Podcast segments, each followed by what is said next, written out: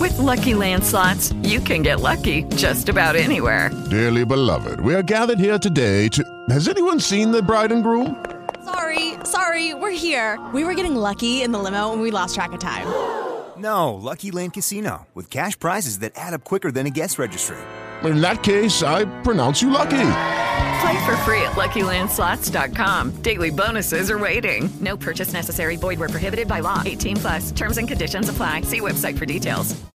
Lucky Land Casino asking people, "What's the weirdest place you've gotten lucky?" Lucky? In line at the deli, I guess. Aha, in my dentist's office. More than once, actually. Do I have to say? Yes, you do. In the car before my kids' PTA meeting. Really? Yes. Excuse me, what's the weirdest place you've gotten lucky? I never win and tell. Well, there you have it. You can get lucky anywhere playing at LuckyLandSlots.com. Play for free right now. Are you feeling lucky? No purchase necessary. Void where prohibited by law. 18 plus. Terms and conditions apply. See website for details. Okay, we're live.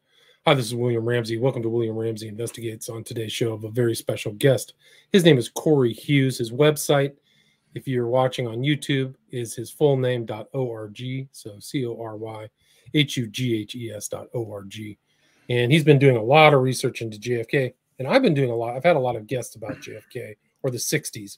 So I've talked to Joseph McBride about Mhm. Political Truth, his book, who's a very noted JFK researcher. Philip Nelson, who knows a lot about Johnson, who's involved in this story.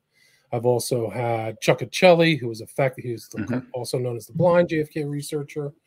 And then I've also had Lisa Pease, who did uh, a book about a lot too big to fail about the RFK assassination. Right. ties into this. So I've had been very fortunate to have really world class experts I've been talking to. So you can go back and listen to those shows if you're interested in the subject. Uh, but Cory reached out to me because I had Walter Herbst on, who I've done two shows with about the background leading up to the assassination. His books are superbly well researched, I think. And I've learned they're just unraveling this onion or this complex puzzle, wilderness of mirrors, intentional wilderness of mirrors, leading even leading up to the JFK and after it. So uh, Cory reached out to me and said, "Hey, I've done a lot of research." He has a seven-part documentary on his website, seven-hour documentary, sorry, which I didn't get through, but he sent me something which I think ties into my conversation with Walter Herbst, which is the strange tale, which uh, of Lee Harvey Oswald, and he has a did an hour and a half show. And so I listened to th- through that, and I thought it would be a great topic. So I'd like to go back and watch the seven-hour documentary when I have time. But anyway, so Cory can talk more about that. So Cory Hughes, welcome to the show. Hey, thanks for having me on. Awesome. So for people who may not have heard, I know you've done a lot of interviews elsewhere. You've done a, a lot of research into JFK. Maybe you can talk about your background, how you got interested in JFK, and then this specific story about the multiple Oswalds. Sure. Uh, so I was a cop for about eight and a half years. Uh, I was a crime scene investigator. I have degrees in public administration, crime scene investigation, and uh, law enforcement technology. And so my, my background was in actual investigations. And so when I really decided to go mostly full time into Kennedy back in July of 2018, um, I pretty much set out on a mission to figure out what happened because I just could not accept any longer that this has been almost 60 years and there's 5 million pages of documents and nobody still knows what the hell happened. It just didn't seem feasible. And so I basically spent three years putting in 12 hour days every day of the week, um, like an obsession. I just needed to know. And along the way, I discovered a lot of things that were seemingly obvious that hadn't been kind of discovered before. Um, particularly, one of the, my first big uh, discoveries was unraveling the mystery of the Winterland Ice Arena. Uh, it's allegedly where David Ferrie had gone ice skating uh, with Melvin Coffey and Alvin Beauboeuf. Um, I pretty much dismantled that entire incident, figured out who owned the Winterland, who ran the Winterland, all the connections um, back to the CIA. And so, yeah, that kind of uh, got me excited that there was actually uh, there was some meat left on this bone, right? There was still room for uh, big conclusions to be made, and uh, I was in the mindset to make these discoveries. And so, yeah, that's kind of how I got into it. Right. And there's been so many other conclusions, right? Mob did it, Israelis did it, CIA did it, Johnson. Mhm. There's a lot of different researchers who have come up with different stories, and there's a lot of mis and disinformation. I talked to another guest whose name I can't remember. We talked about that in the JFK research community about some less than people with uh, spe- a lot of speculation or maybe Mm-hmm. not have the truthful motives in putting together their works. Right. So when people lay the blame at the mob or the CIA or whoever, um, what it tells me is they don't understand the global power structure that these organizations work within. Um, so, and really, it all goes back to the end of World War II and the uh, post-war deal between Reinhard Gehlen, who was Adolf Hitler's spy master and the top general in the in the German army. Uh, he cuts a deal with Alan Dulles and the OSS. Um, also in on this deal are Ben Gurion and the pre-Israeli Zionists, and so they kind of form this um, kind of a unofficial organization because it's between the OSS and between the when when the OSS ended and the CIA launched in 47. You know, you have two years that go largely undocumented, but in those two years they were awfully busy. Uh, in those two years, they fundamentally created the framework for the security state that we live under today. Reinhard Gehlen is the architect of the 17 intelligence agencies that came into existence in 1947. Uh, it was his brain. NATO is his brainchild, and so um, these are relationships that people can continually ignore when they look into Kennedy. And so then you want to just for people to know, Reinhard Gehlen's spy network was all focused on Russia. So he had all that stuff. So once the war ended and people twisted the Iron Curtain speech by Churchill, the interest of Intel was focused towards Russia. So they wanted to have those inroads. So that's how the Gehlen org got put into it with the the, the whole uh, Operation Paperclip. So these Nazi doctors really did come to the United States. Yes, but see, besides um, besides Paperclip, you had an uh, operation before that where uh, it was agreed upon that Dulles and the and the what would be the CIA would end up funneling out of Europe and North Africa over two hundred and thirty thousand Nazis into South America, and that's kind of uh, what went on huge to number. become- it's, it's massive, and so it, it's just so hypocritical that we were on one hand storming the beaches at Normandy to free uh, the world of these uh, damn Germans, and yet we're funneling the worst of the worst of them out of the country into South America because they thought that they knew they needed the next war. The Cold War was on the horizon, and they basically flipped these people uh, to become um, warriors against the Soviets, right? And so, but then uh, also there's the relationship between the U.S. mafia and the government, which goes back to World War II in the 40s, uh, and uh, Bugsy Siegel and uh, the you know the doc- right and Luciano and the docks in New York, and so. But you also have a relationship between the pre-Israeli Zionists and the United States Mafia, which all began in 1946 uh, with a meeting between Mickey Cohen, oh, I'm sorry, with Bugsy Siegel and with a guy named Reuven Dafni, who was an emissary of the Haganah. So that is kind of what jumped off the relationship between the Israelis and the United States Mafia, which the reality is post 1931, after they took out Joe Masseria and uh, Salvatore Maranzano, most people look to the looked to the mob as having been like a Sicilian Italian organization, right? But the reality is that Meyer Lansky controlled the mob post 1931. Uh, Luciano and these guys were front bosses for Meyer Lansky, who was kind of dubbed the mob's accountant. But when you study the life of Meyer Lansky, that guy built the mob into what it was by the time uh, Kennedy was killed. And so you have like a, a rock solid relationship between the Israelis and the United States Mafia, controlled by Meyer Lansky.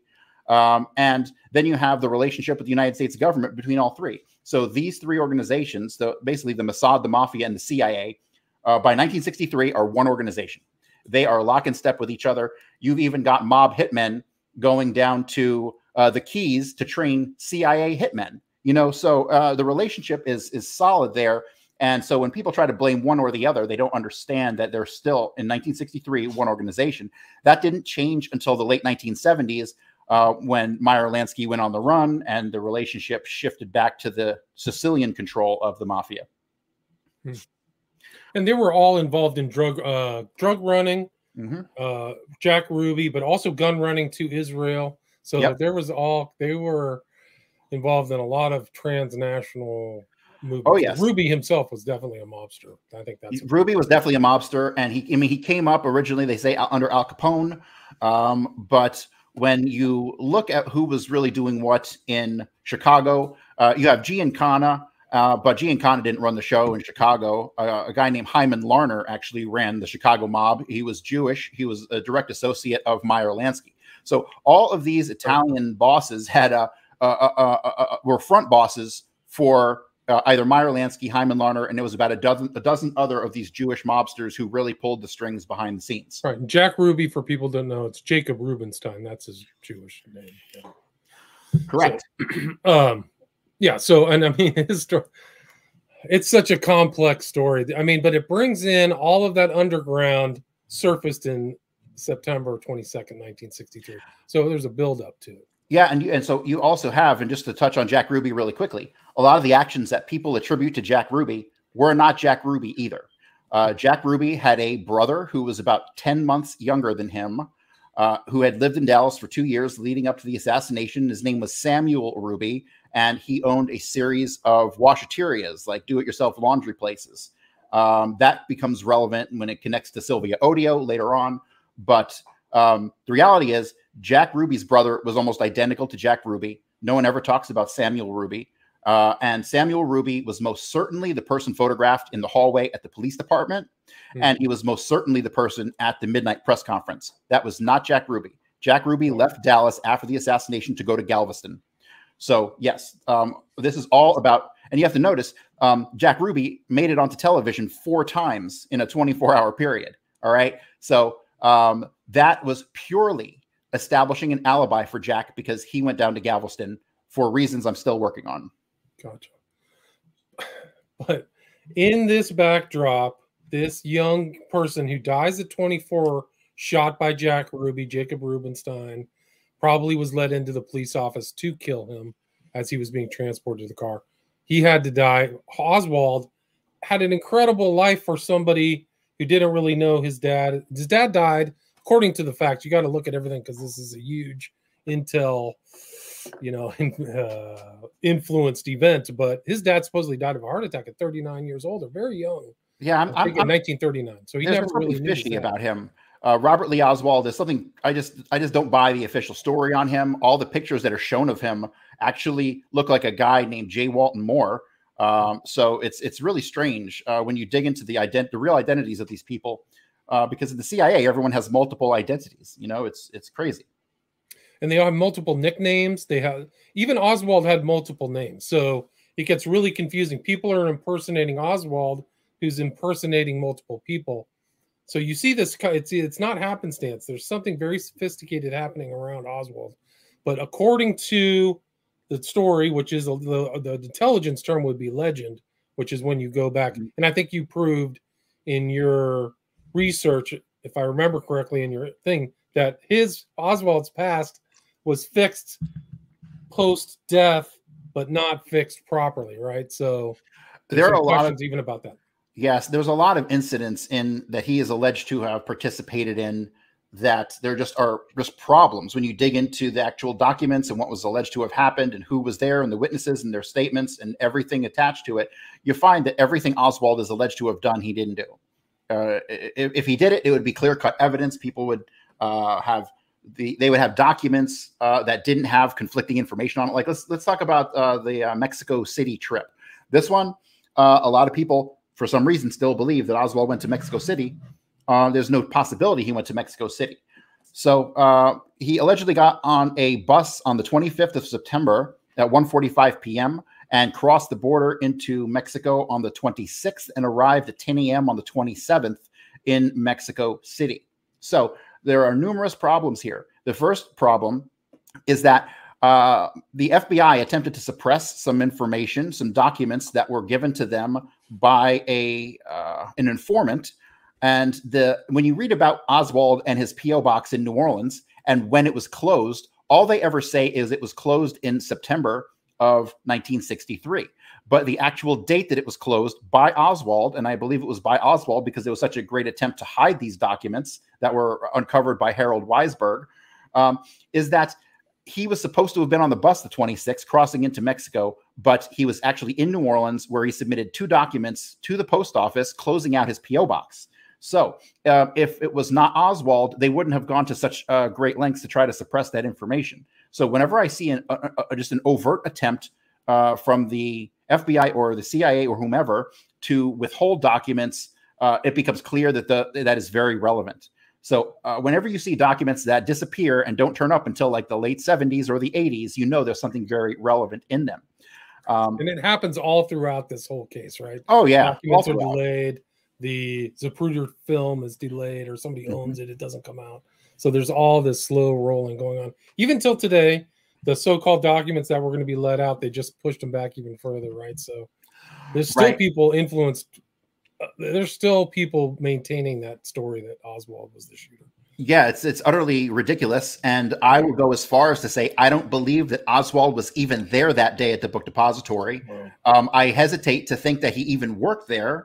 When you go through the statements uh, of everyone who worked in that building uh, uh about that day, about half the people who worked in that building had never seen Oswald until he turned up on television, including O.V. Campbell, who was the boss of the book depository, had never seen Oswald until he showed up on TV.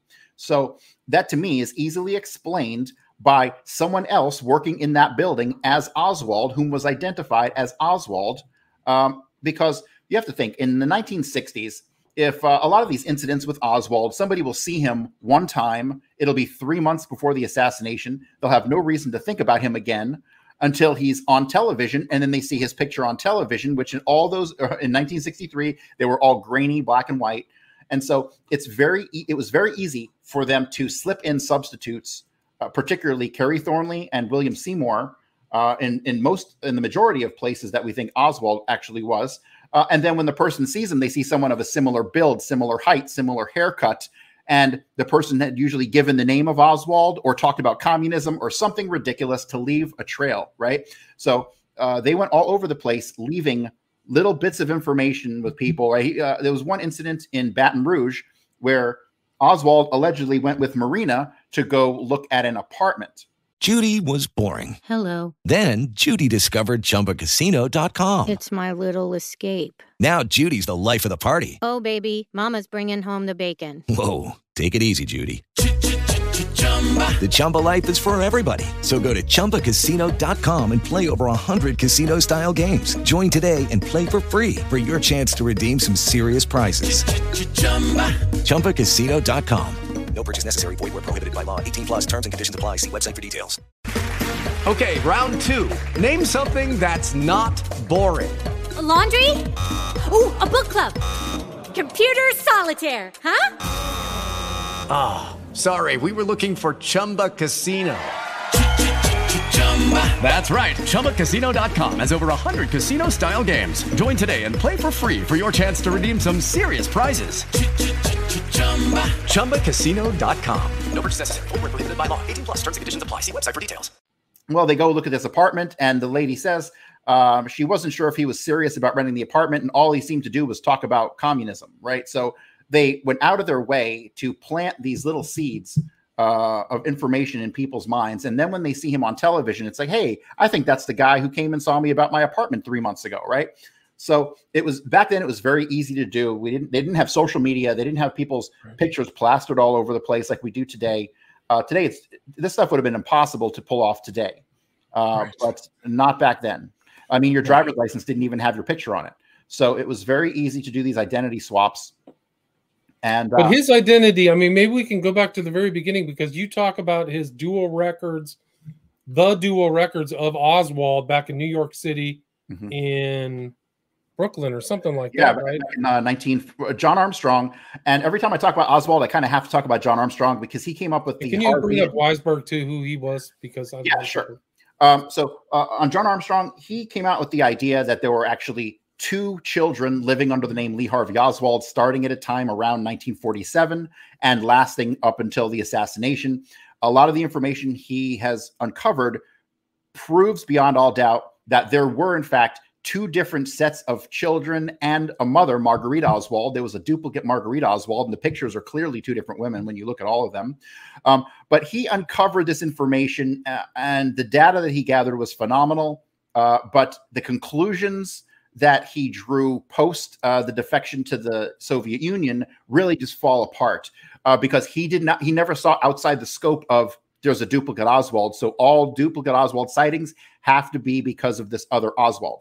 That wasn't the case at all. by 1960, um, Hoover was aware that somebody had been using Oswald's identity, uh, and possibly he suggested maybe they had his birth certificate. So Hoover was aware of Oswald uh, long before, three years before the assassination. And so when you get into 1961, um, you start. Oswald is still not back yet. He's not back until I think June of uh, '62. But in '61, you have a lot of activity in New Orleans of people uh, giving the name of Lee Oswald, who they all say matched the description of Lee Oswald, uh, doing various things like going to the Bolton Ford dealership and attempting to buy a number of uh, trucks for the Friends of Democratic Cuba. And so here we have in, in, in 1961, we have someone trying to buy these trucks uh, using the name of Oswald, but they're also dropping the name of the Friends of Democratic Cuba, which was an organization that was being run uh, for the most part by Sergio Arcacha Smith, and uh, a whole bunch of these other Cubans were involved. But I have to preface what I say about the anti Castro Cubans because I really do not believe for a second that they actually gave a shit about what was going on in Cuba um, Sergio Arcacha Smith ended up running off with a whole bunch of funds from the Friend, Friends of Democratic Cuba. And I'm really just starting to believe that these were various uh, political fronts for the gathering and laundering of money. Um, just like all the odd churches that seem to pop up in the Kennedy assassination, where they have like one member, right? And no address. Right. So these are obviously being utilized by the CIA as ways to launder money because you don't, uh, these churches don't pay taxes. They get tax exempt status. So the CIA set up a whole number of these. Uh, Jack Martin in uh, New Orleans was facilitating the creation of a lot of these churches. And so the yeah. Unitarian churches, it was all those Unitarian ones. Is that right? Or Um, well, I, I have to look into the Unitarian Church because that's one connected to George de Mohrenschildt. Um, but there's a big. Conf- Go ahead. Yeah, what these these people who are overseeing Oswald, he had overseers. He had to have at least ten. Cobb, Williams, Moranch, de Mohrenschildt. You Mhm. look through a lot of these pain; they're involved in the Unitarian Church, which is kind of not really. It's not doctrinaire, doctrinally tied to Christianity. It's more of kind of like a if it smells perennial- fishy, it's probably one of the CIA fronts. Right, but it's like a perennial religion where there's wisdom all over the earth, and Christ is kind of one of the main teachers instead of being the Son of God. You know, what I mean? Another weird thing about the White Russian community is that they're all kind of their, their actual religions are kind of brushed over, uh, and we're I think we're led to believe more often than not than they're that they're connect, connected to Catholicism or or Orthodox. Christianity in some way. But when you look into the history of the real White Russians who got, who fled from uh, Eastern Bloc countries, the vast majority of them were Jewish, and many of them came to the United States, changed their names, change their religious affiliations, but were still uh, of Jewish bloodline, right? So Hmm. it's really it's really interesting. That's another one of those things that I have to continue to uh, dig into. I haven't spent a lot of time on the White Russians, but uh, but yeah, what, what I was saying was that Oswald and Jo- and uh, John Armstrong he failed in his conclusions because he thought that the second Oswald was this other duplicate who had been around since he was a kid, um, which.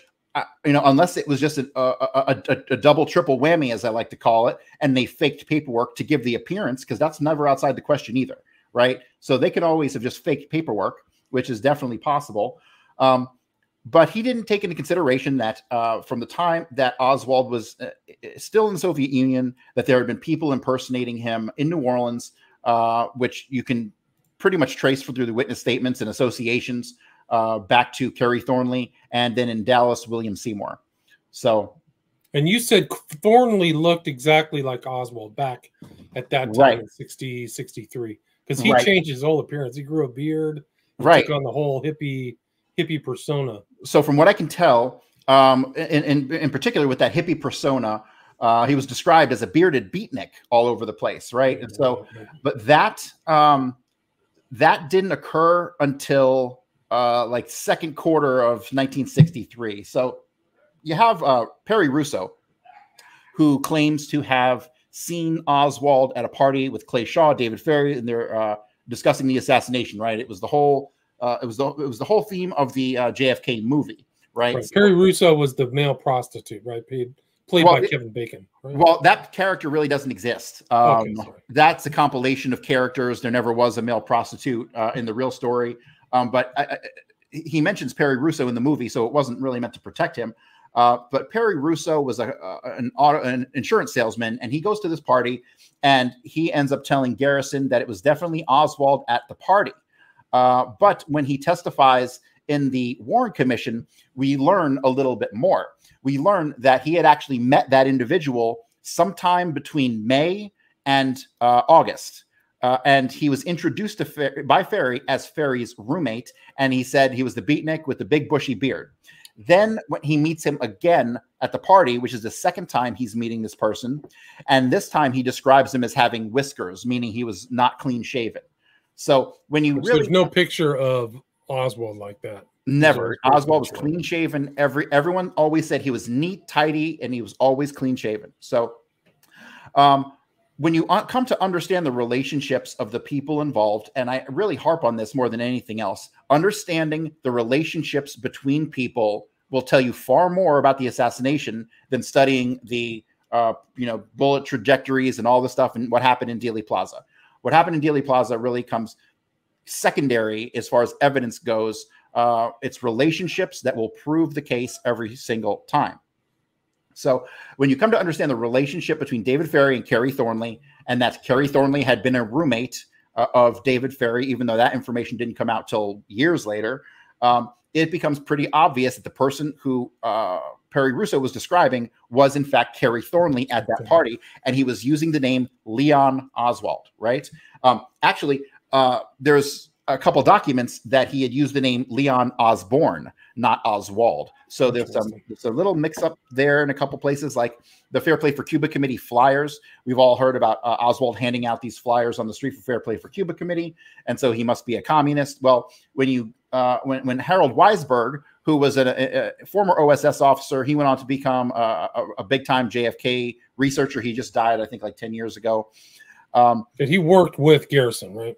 No, he communicated with Garrison, but it was his, he did his own separate investigation, and mostly in the 70s after Garrison was done. But he stayed in contact with Garrison, and he filled in a lot of gaps that Garrison couldn't. Um, so when you dig into the, the, the printing of the actual flyers for the Fair Play for Cuba committee, he goes and interviews the guy Jones is his name, and it was from Jones Printing, and he shows him about a hundred photographs, and the guy picks out four photographs of the man who had the flyers printed and all four photographs were of Kerry Thornley. And one of the photographs even had him with a big old beard. So it's clear that uh, Kerry Thornley had the flyers printed, not Oswald. So it was definitely just an assignment. Here, Lee, take these and go hand these out on the street corner. And then you have the incident where he's filmed handing out these flyers on the street corner. Right. And Thornley was the first person to mention Oswald in some kind of autobiographical or fictional book, right?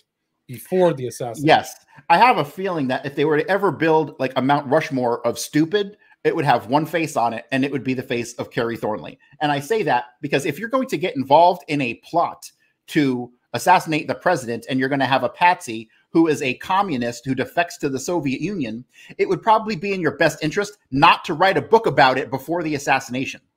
And that's exactly what he did. Um, he wrote a book called The Idle Warriors, and he says that he was inspired by Oswald after the fact, but then his dates got mixed up. And then it turned out that he had actually started that book um, in like 1960, years before the assassination occurred. Um, you even have witnesses in Atsugi um, who say that a guy there whose name was uh, Rick Thornley uh, was keeping tabs on Oswald's group, uh, extensive notes uh, on everything about all the men in the unit.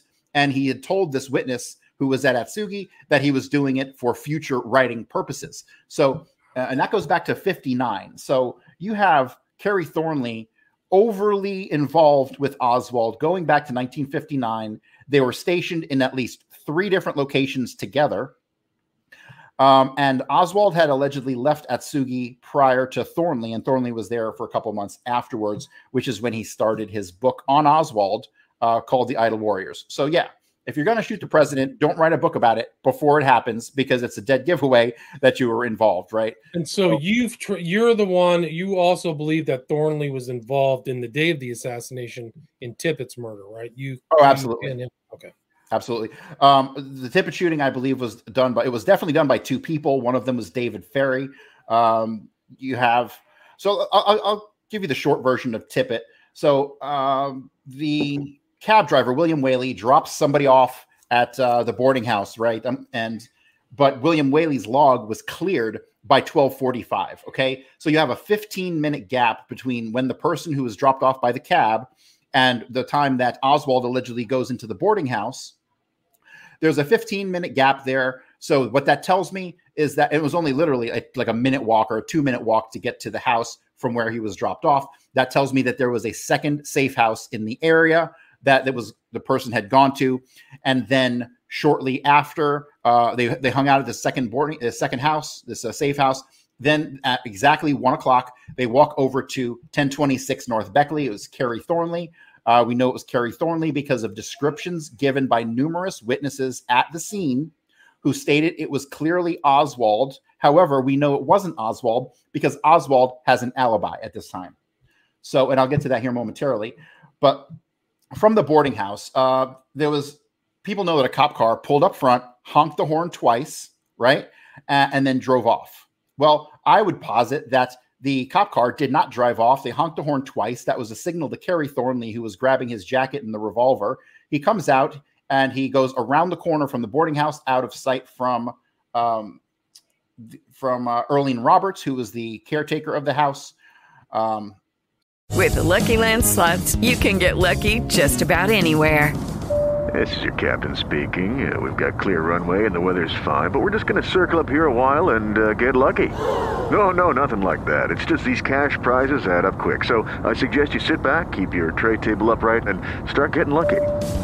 Play for free at LuckyLandSlots.com. Are you feeling lucky? No purchase necessary. Void where prohibited by law. 18 plus terms and conditions apply. See website for details. It is Ryan here, and I have a question for you. What do you do when you win? Like, are you a fist pumper? A woohooer, a hand clapper, a high fiver. I kind of like the high five, but if you want to hone in on those winning moves, check out Chumba Casino. At ChumbaCasino.com, choose from hundreds of social casino style games for your chance to redeem serious cash prizes. There are new game releases weekly, plus free daily bonuses. So don't wait. Start having the most fun ever at ChumbaCasino.com. No purchase necessary. VGW. Void were prohibited by law. See terms and conditions. 18 plus. Earlene Roberts also sisters with Bertha Cheek, who's a close associate of Jack Ruby. Um, and so Kerry Thornley then is driven to the Tippit shooting by two cops who were the first to show up on scene, Westbrook and Croy. So we know this because uh, a woman named Doris Holan, who was across the street from the Tippit shooting, who observed it from a second floor window, uh, she describes the guy exactly like Oswald, receding hairline, all that stuff. But it couldn't be Oswald because I have an alibi for him. And it also couldn't have been William Seymour, the other person impersonating Oswald, because, well, he's on the other side of Oak Cliff at this time.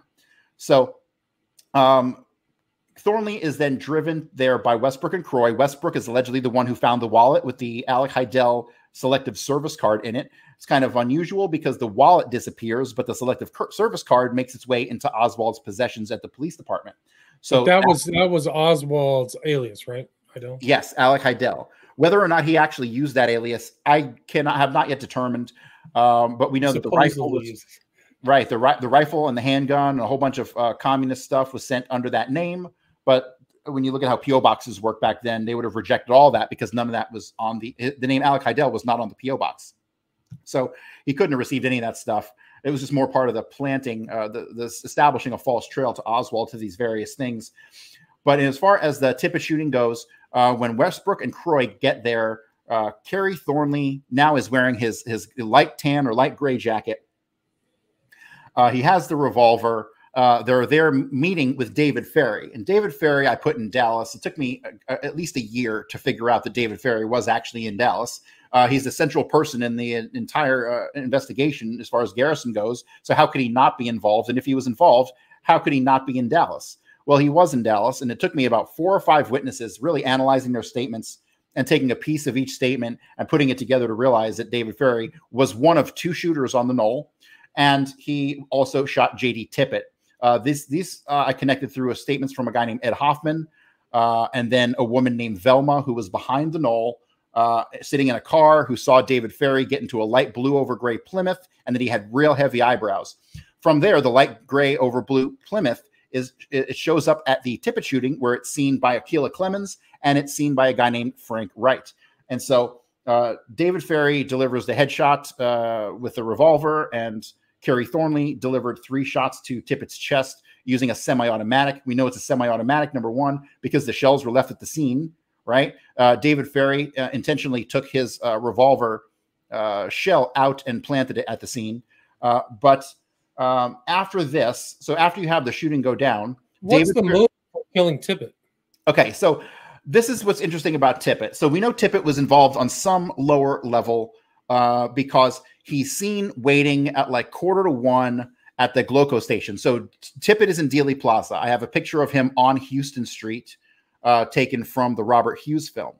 So uh, from there, he meets with David Ferrie back behind the knoll. This is testif- uh, This was a statement given by a woman named Velma who called into a radio show, and I have the clip of that.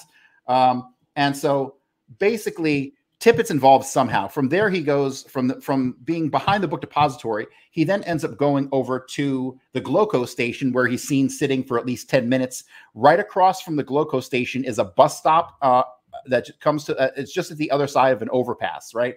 So he's sitting there. He's sitting there. Um, I what I have decided happened is that nobody gets off the bus. He's supposed to meet somebody there, whether it is to whether it's to arrest them or shoot them or give them a ride doesn't really matter. He's told to be there because someone's going to be getting off the bus. When nobody gets off the bus, Tippit rushes to the top 10 record store where he makes a phone call right about one o'clock. Uh, he lets it ring, it rings, and nobody answers. And he rushes out of the store. Uh, and it seemed like he was almost in a panic.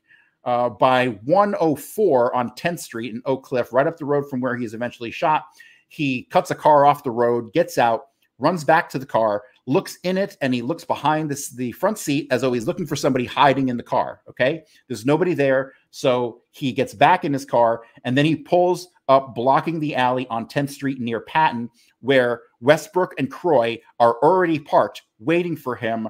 And that is when Kerry Thornley gets out of the vehicle um, and David Ferrie approaches at the same time. They both shoot Tippit. Uh, this is all tested. Uh, this is all stated by Acquilla Clemons. Her testimony is just phenomenal. And uh, so I believe that the reason he was killed was because, in general, uh, they needed a, a, cop to die to get the officers behind uh, the investigation. They needed to rile them up, right? And so then look what happens at the Texas theater. You got 30 cops rushing there for allegedly a guy who walked in without buying a ticket, right? So um, that's my opinion on Tippit, on why Tippit had to die. They needed to spark the Dallas police into action um, because nobody really gave a shit that Kennedy got killed. That was kind of their attitude.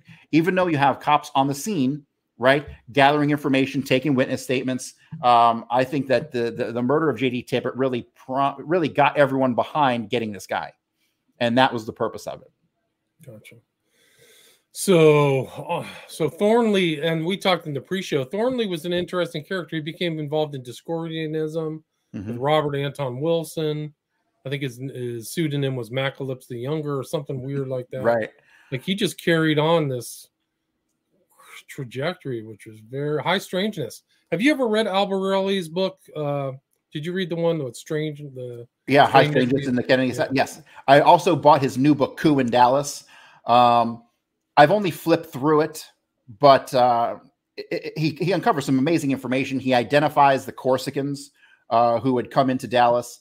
Uh, there were actually Corsicans in Dallas. He confirmed that Otto Skorzeny was in Dealey Plaza. Really? Um, so he Albarelli really said Skorzeny. I did yeah. a really interesting yeah. interview about Skorzeny, but uh, Skorzeny is a fascinating guy, yeah. and you got to think in '46 he was killing people for the Israelis, right? He was hunting down his old Nazi buddies. Um, that's the that's the story, at least. Um, well, I think that's confirmed. I think he was he betrayed. He actually went to where he switched and worked for the Mossad, and and undercut a lot of the missile guys who went to Egypt. Yeah. So he ratted them out, and they were a lot of them were systematically killed. Yep. Um, and so, but yeah, uh, he puts uh, Skorzeny in Dallas. Um, and the book is is, is really I, I have to really uh, dive deep into it. It's phenomenal, but he once again doesn't really point any fingers to shooters other than to say, "Hey, look, these Corsicans were there, so they must have been the shooters." Is kind of his attitude. But uh, one, th- one thing that uh, people don't realize is that yes, the Corsicans were there, um, they flew in assassins from all all over the place. I mean, there was at least a dozen mob assassins walking around the crowd in Dealey Plaza. They had the Corsican assassins come in. There's allegedly even some Mexican assassins that they had brought in, but these people were to um, muddy the water, right? If, when they went and looked to see what what assassins, known assassins, were in Texas and Dallas that day, they're going to find 30 of them, right? So good luck figuring out which one it is. Clever. Really clever. Um, They I mean, pulled out all the stops.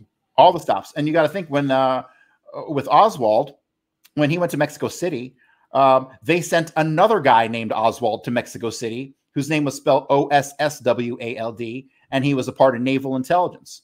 And he was there the same dates that Lee Harvey Oswald was allegedly there. Um, and his job was to go hand out flyers on a college campus, and that's what he did. And all of these, all of these files are in the Garrison or Weisberg files.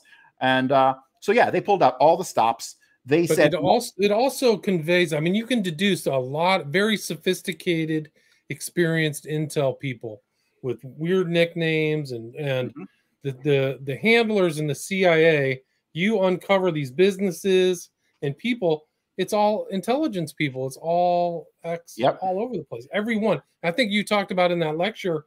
Even the printer who or the the photographic the person who made the photographs was CIA associated. So anything that went through the photograph, somebody was going to put their finger on it and made sure that the lone shooter narrative was maintained, right? Yeah, it was uh, Jaggars Chiles Stovall, which Yeah, is where. Oswald allegedly worked. And when you look at Oswald's alleged jobs, I don't think he ever worked at any of these places. I think that these were CIA fronts that who were uh, businesses who were friendly to the CIA, uh, definitely contractors like Jaggars Chiles Stovall, and uh, they basically put somebody on the payroll, and then the CIA pays them, and so they get their money, and it says they have a legit job when really they're out running operations. So uh, four of the guys who worked at Reily Coffee went to go work for NASA and Michoud and all these other places that were connected to aerospace. But aerospace uh, at the time, like NASA, uh, NASA was an intelligence front for the CIA for God up until the 1970s, probably post Apollo. Um, and so um, what you have is like and, and another thing when you come to understand the Winterland ice rink where David Ferrie allegedly went, but he never really went. Um, when you look at that, the, the woman who started and ran that place was a, Mary, a woman named Mary Boots Roberts. And Mary Boots Roberts, after having worked and run the Winterland, went to go work for NASA during the Apollo and Gemini missions. Did she really? Of course not. There was a front, and she was probably getting paid through NASA, but she was a spy. Um, and and, uh, that led me to another connection that like ice capades and like Disney on Ice and all of these like ice traveling ice, you know, show companies uh, were these were all fronts for the CIA to do smuggling. I mean, it's fucking crazy when you start to really dig. When I got into the Winterland, and I'll tell you the story of the Winterland.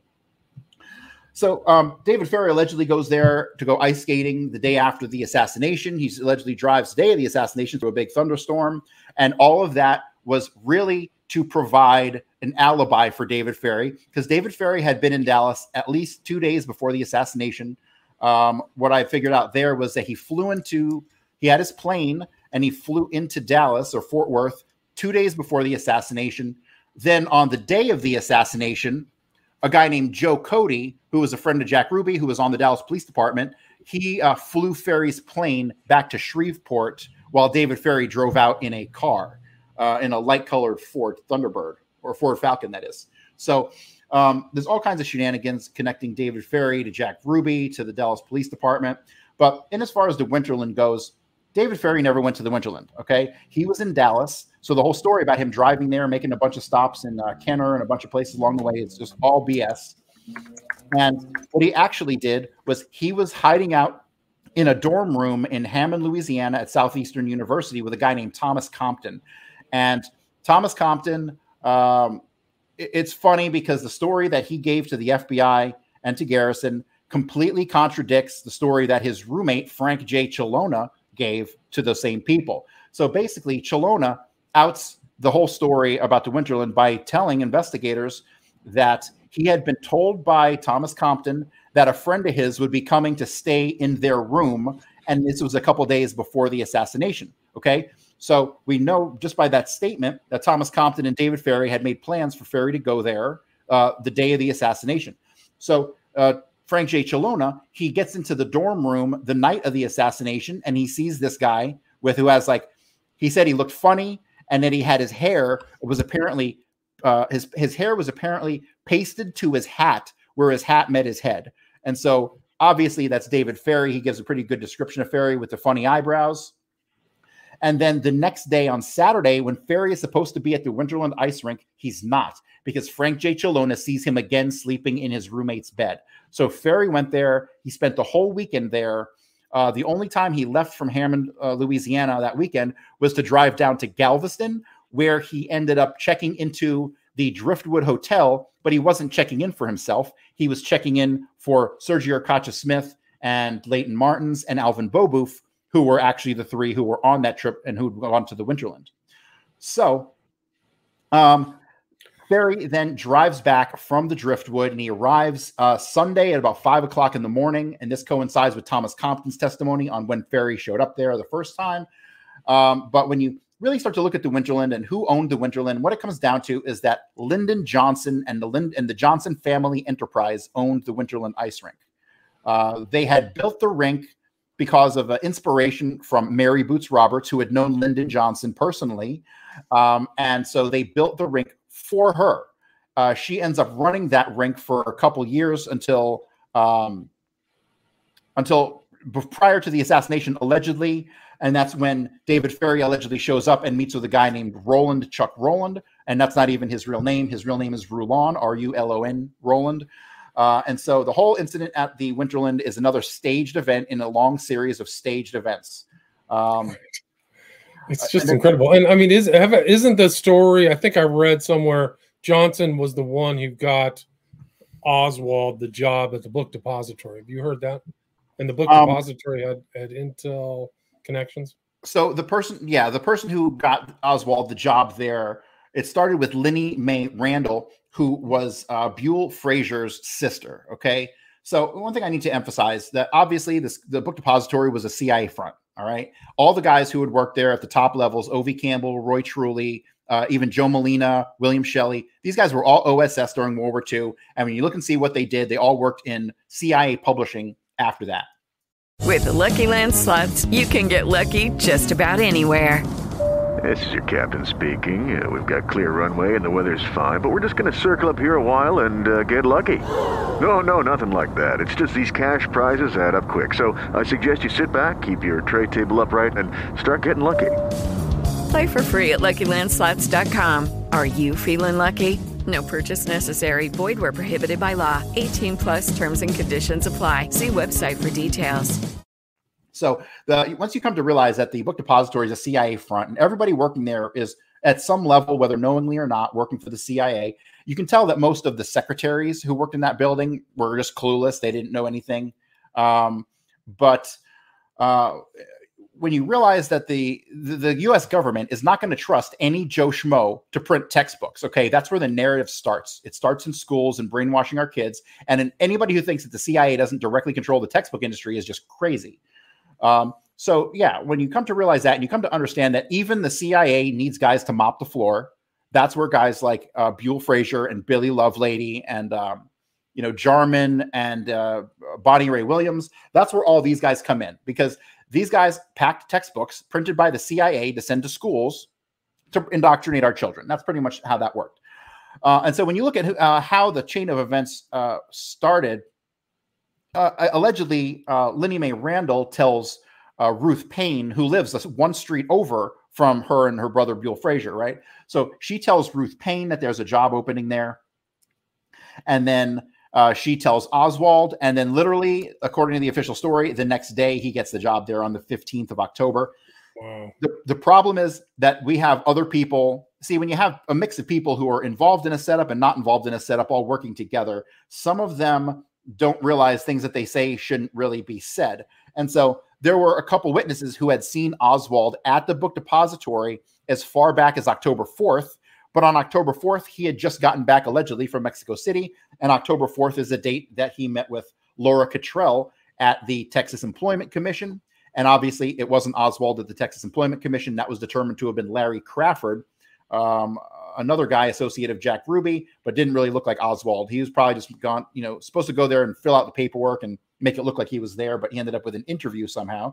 And then Laura Kittrell identifies Larry Crafard as that man. So um, the connection to the book depository went through uh, Linnie Mae Randle to Ruth Paine to Oswald, where Oswald then applies on the 15th of October. Um, now, th- this is where all the problems start with Oswald and his uh, and duplicates of Oswald because he's supposed to have had a perfect attendance record.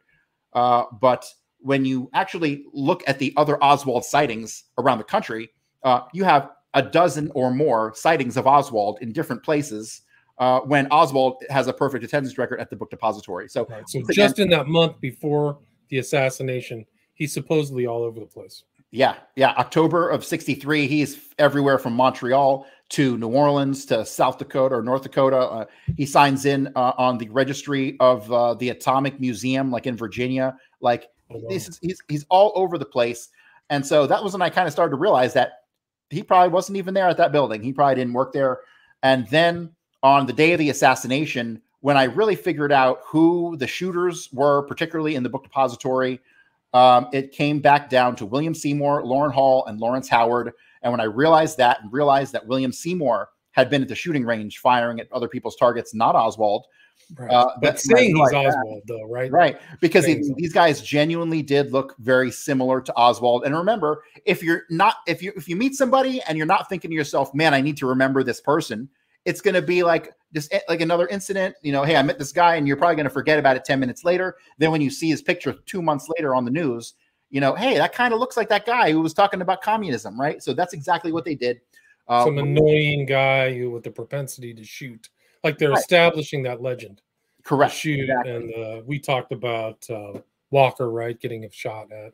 Right. So yeah. So I'll touch Which on is another story. So Walker, the neighbor of Walker, who's a 14 year old kid, he sees what happened. Um, well, he doesn't see the actual shooting, but he hears the bang, comes running outside. He looks and he sees there's a church parking lot right next to um, his house, and there are two cars parked in line with the lights on, running. Uh, and he looks and he sees two men. One gets into the first car, no description, drives away. The other guy goes to the back seat of the second car, throws something in there, and then gets in the front seat, drives away. There's no additional description on the on the men or the vehicles, but we have two men shooting at Walker's house, and at the same time in April, you've got uh, William Seymour, Loran Hall, and Lawrence Howard documented having been in Dallas, uh, and we know that they had met with Walker at some point in time. So then I'm going through the Garrison files, and I read a statement by a guy named Jules Ricco Kimble. Jules Ricco Kimble flat out states, tells Garrison, of course, it was uh, Loran Hall and Lawrence Howard who were shooting at Walker. He's like, it's right up their alley, and I've known these guys for years. I'm confident it was them. Uh, and also, that fits with my theory that it was those three guys, Loran Hall, Lawrence Howard, and William Seymour, setting Oswald up all over Dallas. That made me believe, I think he's right. I believe that the people who shot it, Walker's house, it was either Loran Hall or Lawrence Howard, but both of them were present and both of them fled uh, from the scene immediately afterwards. So, right. So I mean, it was just to establish that legend. It wasn't to even kill Edwin Walker, but just Right, show Walker that had to have Oswald was a left wing, communist loving uh, and know, assassin. um, and that was done with the Mannlicher, right? The Carcano. That was what was used to fire into uh, his house because they have the bullet. Um, you know, the, the gun, the rifle was also. Uh, it, it probably never went to Klein's. It got shipped to Crescent Firearms in Cleveland, um, and it came from a company called Adams Consolidated, who was closely associated with uh, Inter Armco, which was a company owned by Samuel Cummings. Samuel Cummings uh, is a longtime CIA agent, uh, and he is associated on the board of directors for Adams Consolidated with a guy named Enrico Fertoli. Enrico Fertoli was a board member of Permindex. And I don't know how much you know about Permindex. Well, I do a lot about Clay Shaw, and that's Yeah. the background of Clay Shaw's intel Correct. that goes back right after World War II. So he was Right. a, he was a heavy hitter, heavy hitter intel person. Yeah. major heavy hitter. uh, Just the fact that he was put on the board of Permindex and Permindex. I'll talk about Permindex real quickly. Uh, Permindex is the absolute proof that the mafia, the CIA, and the Israeli Mossad all work together. Uh, it was a the board of directors included Dulles, Angleton, um, Clay Shaw. It also had Moe Dalitz, gangster, Joe Bonanno, gangster. Um, in the later years, it had Gershon Peres, who was uh, brother was Sharon Perez, right? In, in, in Wow, right, yeah. Shimon Peres, huge. Yeah. He was the prime minister, right? Yeah, yeah. And so you have all these people who sit on the board of directors for a company called Permindex. and it got a lot of attention. They ended up getting kicked out of Switzerland uh, because they were funneling money to the OAS, uh, which was uh, the French kind of militant uh, rebels who were associated with the uh, with the Corsican mafia. Uh, they had attempted the life of Charles de Gaulle numerous times. It was traced back that Permindex had funded it, and so they created. They got kicked out of there, and they ended up going to South Africa. well, the they, Day of the Jackal is a really good movie about right, that, which right. is very curious because it has strange overlaps with this case because the Day of the Jackal the identity of the assassin is never properly established. they, right? right? They get to the point where like we think that's his real name, but that even that is a fake name. Sorry. But right, right, right. Uh, that's is very much the case uh, with uh, Kennedy. Figure out people's real names. This can be difficult sometimes. So, but they what they end up doing is um, they end up creating a sub company called CMC Centro Mondial Comercial, and it was based out of Italy, and it was used. God, in the late '60s, it was used to finance terrorist attacks in Italy that they are called the um, the strategy of tension. Okay, so the strategy of tension, which was meant to bring the fascists into power in the late 60s, was all facilitated and, and, and funded by CMC. But in 1963, CMC was being run by a guy named Louis Bloomfield out of Montreal. Okay, so there's a lot of debate over whether or not Oswald went to Montreal, right? So we have flight records showing that a guy named Lambert and Diaz uh, and Hidell had gotten on a plane, and David Ferrie flew them to Montreal.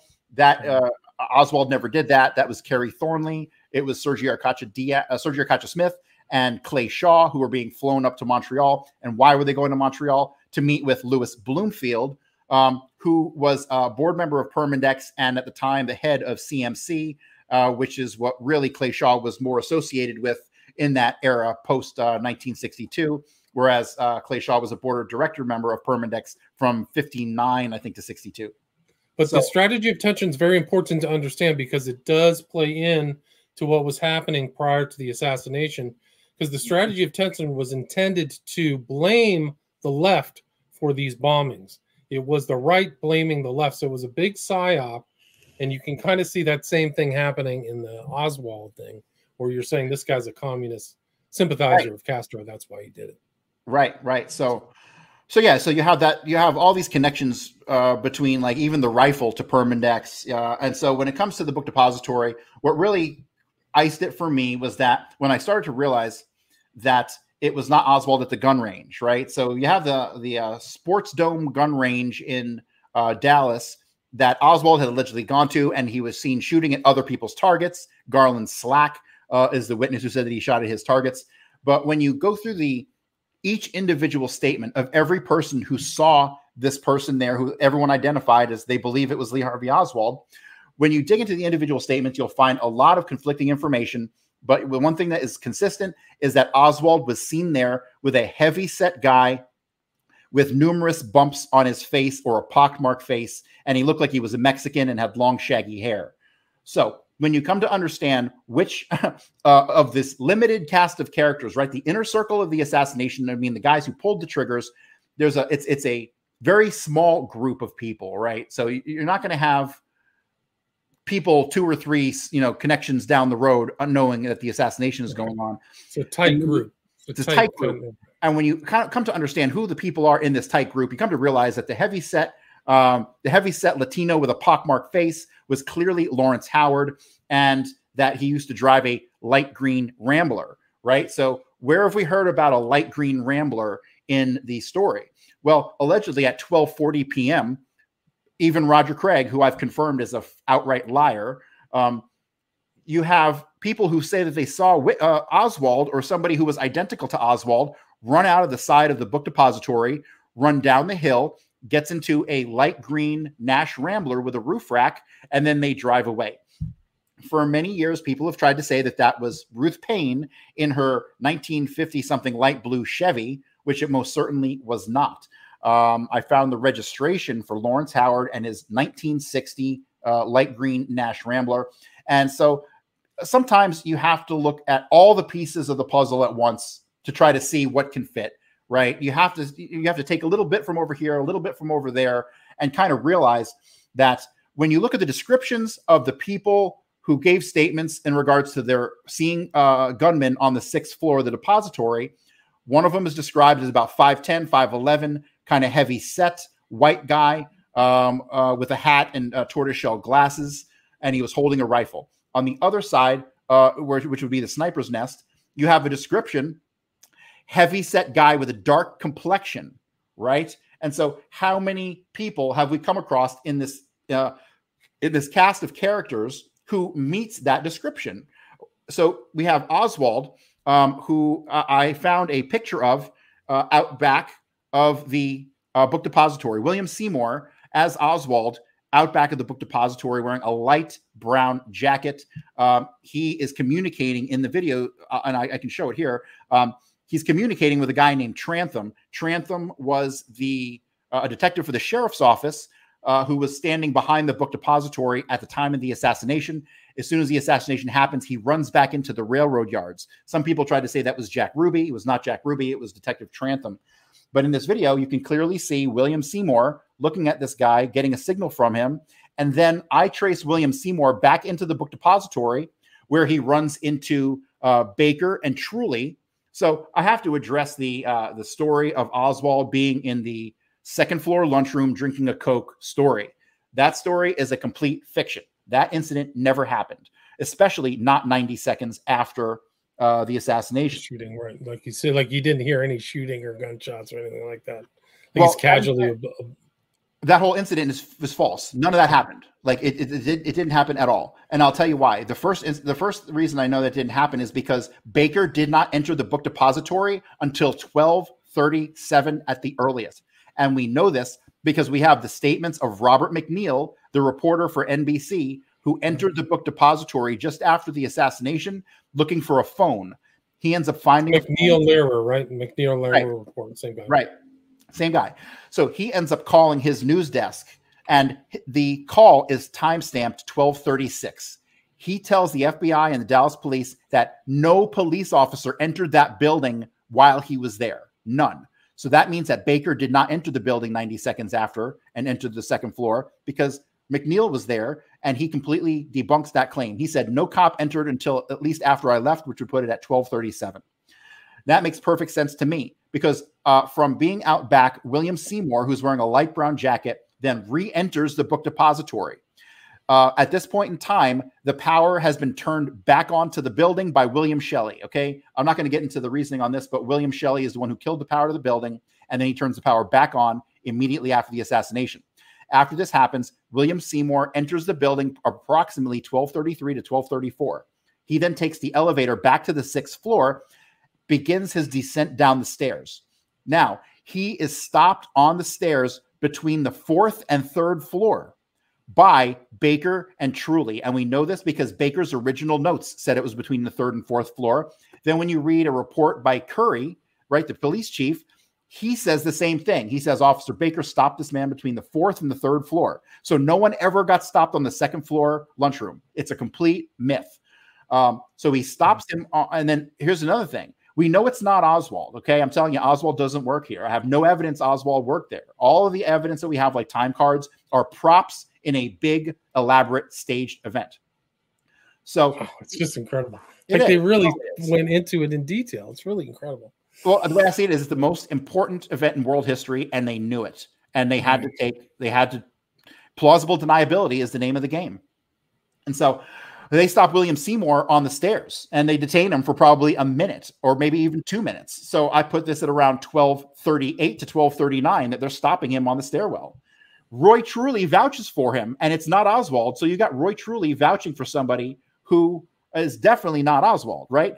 So they then they let him continue on down the stairs, and then at exactly 1240, you have him coming out the side of the building, running down the hill, getting into the Nash Rambler, the green Nash Rambler that is owned by Lawrence Howard, and then the two of them head out to Oak Cliff. I was able to trace them from there uh, to a place called the Tidy Lady Laundry in North Oak Cliff off of North Clinton Street. So basically, uh, after that, William Seymour drops off Loran Hall and Lawrence Howard at probably a safe house somewhere in northern Oak Cliff. From there, he, he goes to the Tidy Lady Laundry, where he drops the car off in the parking lot. He starts to walk away, but then he turns around, goes back into the laundromat. He makes a phone call, and this is we have witnesses inside the Tidy Lady Laundry who give this uh, to the Dallas police and the FBI. They say he looks like he's in a hurry. He looks panicked. He picks up a phone and calls somebody, and he talks in Mexican. Okay, so he's speaking Spanish. He then leaves and then continues to walk south on North Clinton. This is somewhere in the neighborhood of 1250 to 1 o'clock. Okay. So the Tippit shooting happens at 106, and this is at least 10 or 12 blocks away. Um, and so I don't put William uh, Seymour anywhere near the Tippit shooting. He's all the way over on the other side of Oak Cliff, and he's wearing different clothes, including the light brown jacket that he was wearing um, when he's photographed behind uh, the book depository and when he stopped by Truly and Baker on the stairs. The witnesses say the same thing. He's wearing a light brown jacket and he spoke in Spanish on the phone. And so then he, uh, those guys, then I then traced them to a, uh, a, a field like next to an aqueduct uh, where a plane comes in and picks them up. This is all written about by a guy named Robert Vinson in his book Flight from Dallas.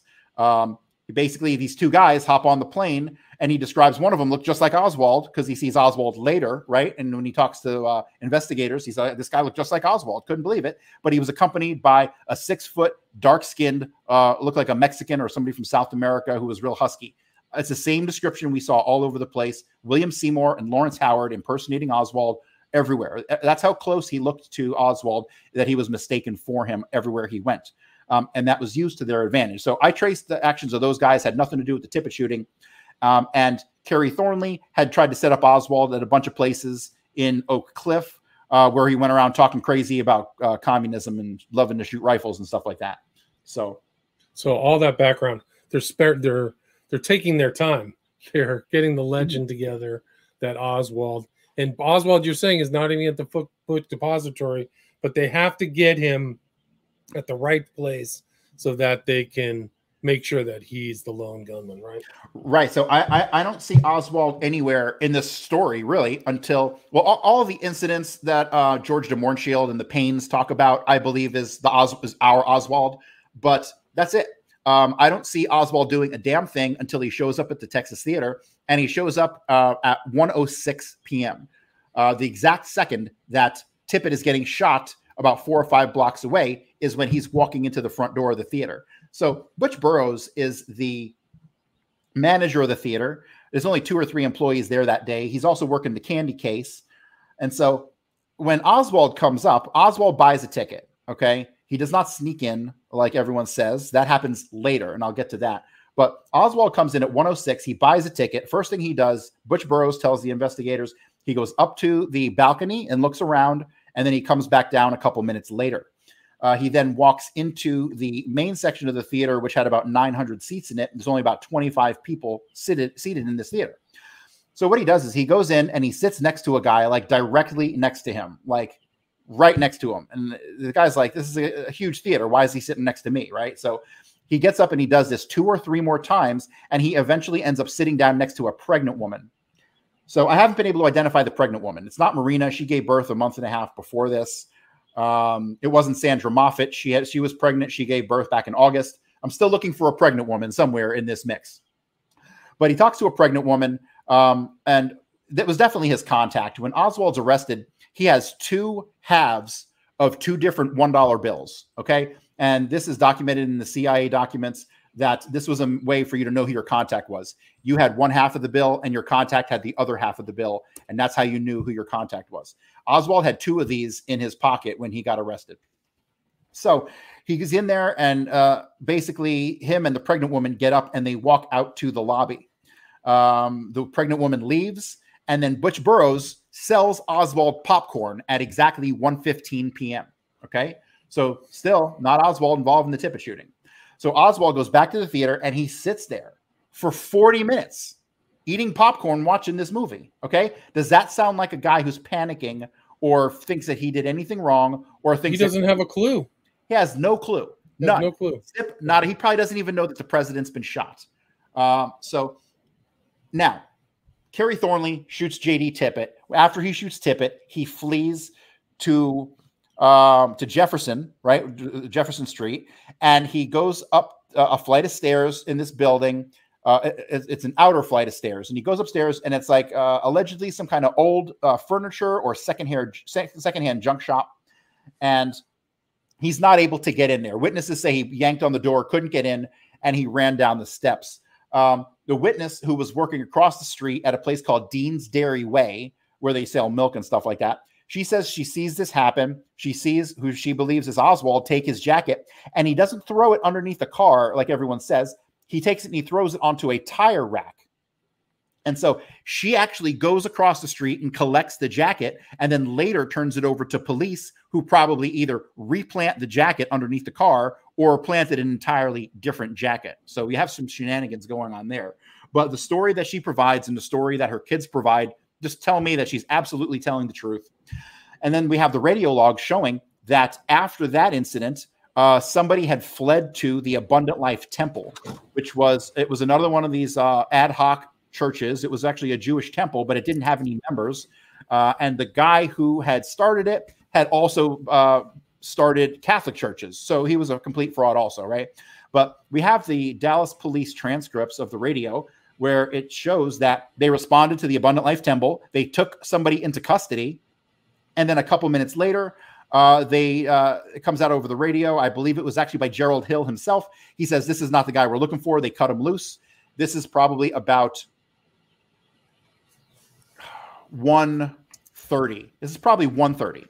So uh, from there, this is now when we have the story of um, uh, what's his name, Brewster, uh, Johnny Brewster at the shoe store, right? So Johnny Brewster is at the shoe store.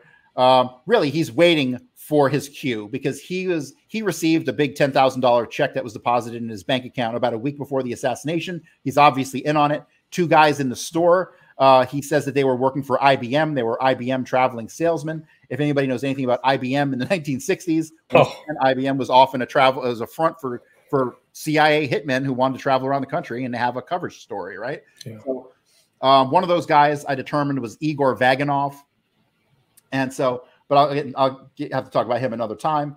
Um, basically, Kerry Thornley goes past the the shoe store.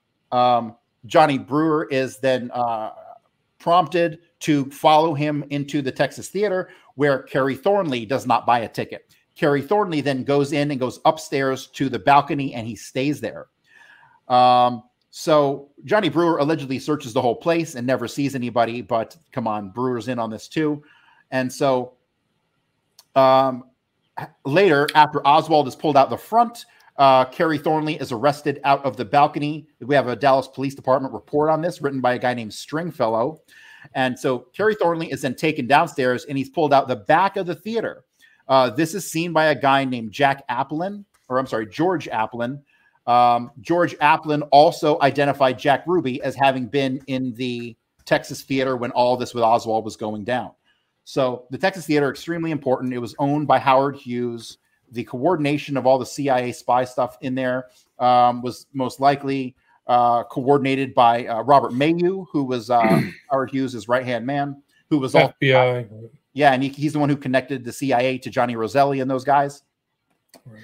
Uh, but yeah, it gets really complicated with all this with the tradecraft, and this is something I need to emphasize. None of this is fucking crazy at all. This is tradecraft. This is what spies do. This is what they've been developing. These are the systems that they had been developing since World War II, right? 1941, with the birth of the OSS and the Office of the Coordinator of Information. This is what these guys did. And, you know, without going into any other off subjects of World War II that were mostly fake, um, you can basically trace a, a, a, big right turn in American history post the creation of our own intelligence agencies in 41. And you can see how everything we've come to know about every event ever has been a, a complete fraud, right? We never get the truth about anything at all. And when you come to understand the complexities of Kennedy, it helped put a lot of other questionable events into perspective. So right, it puts JFK, MLK in perspective. Probably a lot of these other ones, how sophisticated they are. Malcolm X, some of the other FBI killings. Yeah. So Fred let me Hampton. Let me make. Oh yeah, Fred Hampton for sure. Let me make another connection here. So we talked about the Winterland Ice Rink, and the Winterland Ice Rink was run by a woman named Mary Boots Roberts, right? And she was she knew Johnson. Johnson built a rink for her as the inspiration, and uh, basically she was not born Mary Roberts. Uh, she was born Mary Caltagirone. Caltagirone is an extremely important name, and as it turns out, she had a first cousin whose name was Vincent Caltagirone Jr. Vincent Caltagirone Jr., I have identified as the short tramp. And thanks to James Earl Ray and um, Penn Jones, we can connect the short tramp as having been the real Raul who set up James Earl Ray in the Martin Luther King assassination. Okay. There is one more connection here I need to make, which is extremely important, and it connects Martin Luther King to Kennedy and everything in between. Another connection that I made is that the shooter on the grassy knoll was Jack Valenti. Jack Valenti is the man who ran Hollywood at the behest of the CIA for 40 years. Jack Valenti had a sister whose name was uh, Lorraine Valenti, went on to become Lorraine Valenti Dinerstein. Well, prior to being Lorraine Valenti Dinerstein, she was Lorraine Valenti Caltagirone. She had been married to Vincent Caltagirone, who was the cousin of Mary Boots Roberts, who was the founder of the Winterland Ice Rink, and he was the real Raul. So How do you, spell that last name? Caltagirone. C A L uh, T A G I R O N E. Um, if you put in Vincent T. Caltagirone Jr., the first thing that'll come up is his obituary. Interesting. So Vincent, well, you know, when you were talking about all this stuff to Montreal, that's where James Earl Ray fled to. When he yes, because there was a, yeah, there was an intelligence network there that was able to get him fake documents and all the stuff. Um, some of the aliases that he used actually turn up in the Kennedy assassination, having been used by other people, which is how aliases work. So let me explain how aliases work. Back in the day, when they used to use aliases of like dead people, you know, once they once the cops figured out that the guy they were talking to was a dead guy, they knew that that wasn't your real name, and then it was pretty easy to, to bust that you were not who you said you were. So what they started to do, I don't even know when, but they started to use names of real people who they knew, and those names would be used by multiple people. So a perfect example of this is the is the alias of Clem Bertrand, right, or Clay Bertrand that Shaw was supposed to have used. Well, there was an actual real person named Clem Bertrand who was uh, allegedly a bartender in the French Quarter in New Orleans. Okay, but there was also another spy named Eugene Davis who had also used that name, Clem Bertrand, to sign in uh, to a logbook at a, at a meeting that he went to at some hotel. So the name Clem Bertrand get, got passed around between Clay Shaw, uh, Eugene Davis, and it was a real name of a real person, right? That's how aliases work. Um, I traced Dave Yaras and Lenny Patrick, two mob hitmen, to Dallas, and there they were staying in a place that was rented to them by Bertha Cheek, and they were using the names. The records on uh, on that rental were Max Isidore Miller and David Leon Miller. Well, there really had been an Isidore Max Miller and a David Leon Miller who was associated with Dave Yaras, but he had left from Dallas and had moved to Atlanta a month or so before the assassination, right? So when they got to town, they just kind of used their identities while they were there because if for no other reason, it would cause confusion and uh, they wouldn't be able to figure out who was really there, right? Because all it takes is if they're if they're using a, a, the name of David Leon Miller, but then they go and talk to David Leon Miller, and David Leon Miller has a solid alibi, then all they know is uh, that it was somebody else using his name, right? So that's kind of how the alias game works. Uh, all the names that you come across are shared aliases used by multiple people, and uh, that's kind of how they kept the game going. Right, but it confuses everybody. It confuses outsiders. I've seen that in, uh, I've heard of that in drug dealing groups. Everybody mm-hmm. has a nickname or something. They never use their real names. And the worst part is when you add in the unreliability of witness statements. You know, um, when you add to that uh, when you add in the fake name, which is the name of a real person, but who obviously wasn't there, and then you get bad descriptions of these people because of whatever poor lighting or whatever circumstance, it makes it so hard to figure out who's who. Um, there are a couple incidents in New Orleans where Oswald is alleged to have been somewhere with a with a husky looking Latin, um, who normally I would apply that to being William Seymour and Lawrence Howard, but um, the timing doesn't fit, uh, and, there's other odd circumstances. So there, I'm trying to figure out who some of these other people were who were with obviously Kerry Thornley down in New, in New Orleans, uh, who obviously gave fake names and who matched the descriptions of other people. That's another thing that they did. When you look at a list of David Ferrie's associates, all of them were young. Uh, they were white males mostly. They were, you know, tall, thin, lanky, to where their descriptions are interchangeable, right? So if you're working with five guys and all of them are five foot nine, 140 pounds with light brown hair, good luck figuring out which one of the of the gang is actually doing it. And that was all part of their trade craft that they were. Right. Oswald met Ferrie when he was 15 years old. It's incredible. So it was with Right. the Civil Air Patrol, and they may have had a sexual relationship. I don't know if anybody's proved that, but Ferrie was a pre- like a boy predator, sexual predator. Yeah, So- in, some of the, in the David Ferrie files, there's actually there's some graphic descriptions of things that he did to some of the boys who testified to the to the state because he got in trouble. He was a pilot for Eastern Airlines for like over ten years, and then He was weird yeah, as heck. He was into hypnotism. He was a traveling monk or something in this weird okay. So quasi religion. So let me let me comment on that real quick. He was um yeah, because so he was a, a Catholic priest, but he got kicked out because he got defrocked because he was a pervert and he was banging little kids. Um, actually, it wasn't little kids. He liked young boys, twelve to like fifteen was like his preference. So He had a uh, compulsion. Somebody's described yeah. He was a compulsive he couldn't help himself, child. and yeah, so boy, boy, uh, he was connected to uh he was connected to a guy named uh, a a Catholic priest who was based out of Atlanta called Hyde, and Hyde was connected to this whole network of uh, Catholic churches. And basically, what I've concluded is that the, the investigators found out that Hyde, who he'd been talking to, was actually not associated with any of the known Catholic churches, and that um, Garrison pretty much had determined that the this this ring of Catholic churches that he was associated with and David Ferrie was associated with was actually just a front for child trafficking and the CAP mm. and the airports were being used for multiple purposes child trafficking was one of them I mean And why he, Barry was known to fly out of the country. He was kind of like an Epstein before Epstein, flying around different jurisdictions with boys, Yes. young boys. And And, Oswald's right there in the mix. America And there's a story of Yeah, Oswald too that's coming back, I think, from training and spending a short amount of time back in New Orleans for radio training, and possibly getting meeting back up with Ferrie again. Well, here's the thing. I, this is where I'm at in my in my research, and this is the hard stuff. I am trying to determine if the person that we know as Oswald ever interacted with uh, Ferrie on that level, and I, I think he did, but I can't say that with certainty. I can tell you with absolute certainty, Oswald interacted with Clay Shaw because we have Clay Shaw going to Oswald's aunt's house um, after he had moved to Dallas, right? So Clay Shaw came around looking for Oswald at Oswald's aunt's house. So we know for fact that Oswald had been in contact with Clay Shaw. Um, we also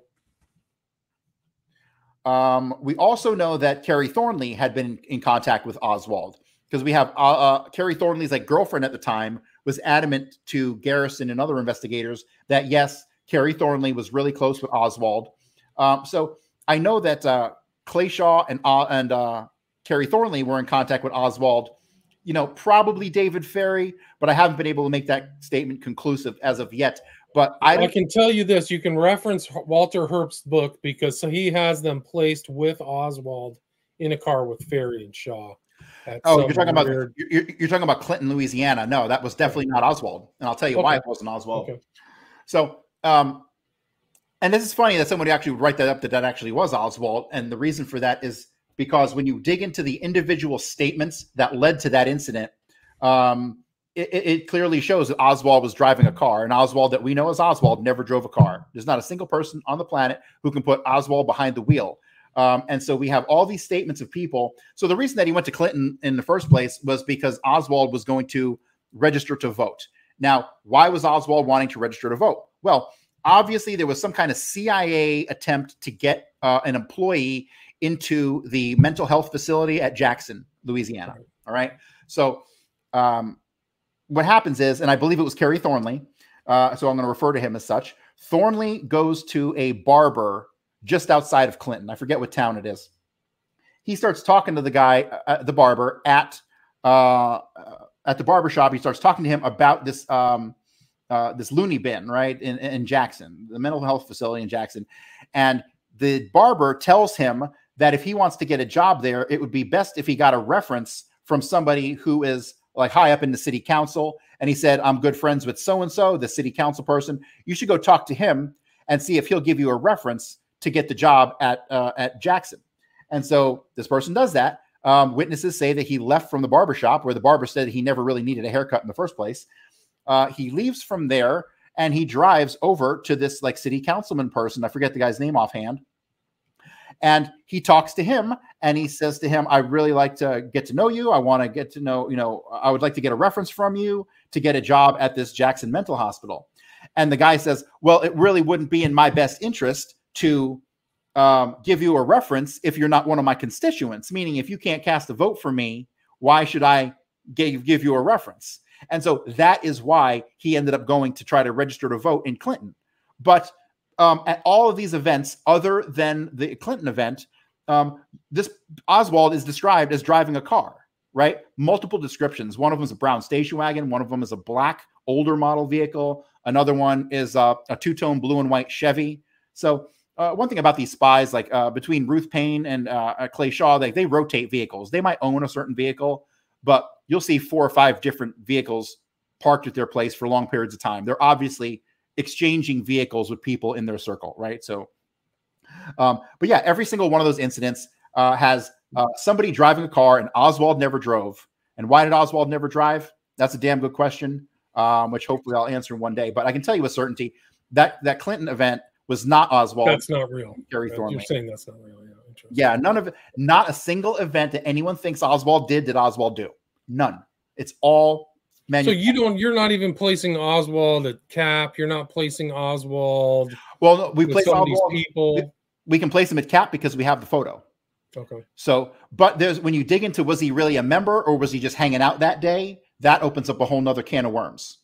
There's Do not you accept of, that he's friends with Bannister and hanging out in uh, at that building, whatever the no, I can't remember it offhand. So I, I am just I'm starting to come to the realization that that was not him either, because you had Kerry Thornley, who was all kinds of up in these operations with these guys, who was often mistaken for Oswald. So, so they just called I, Thornley Oswald. They exactly. had an incentive to do that. Exactly. Why do and a lot of other researchers they don't emphasize Thornley as much as in my understanding. Maybe I haven't looked or read through their stuff as much.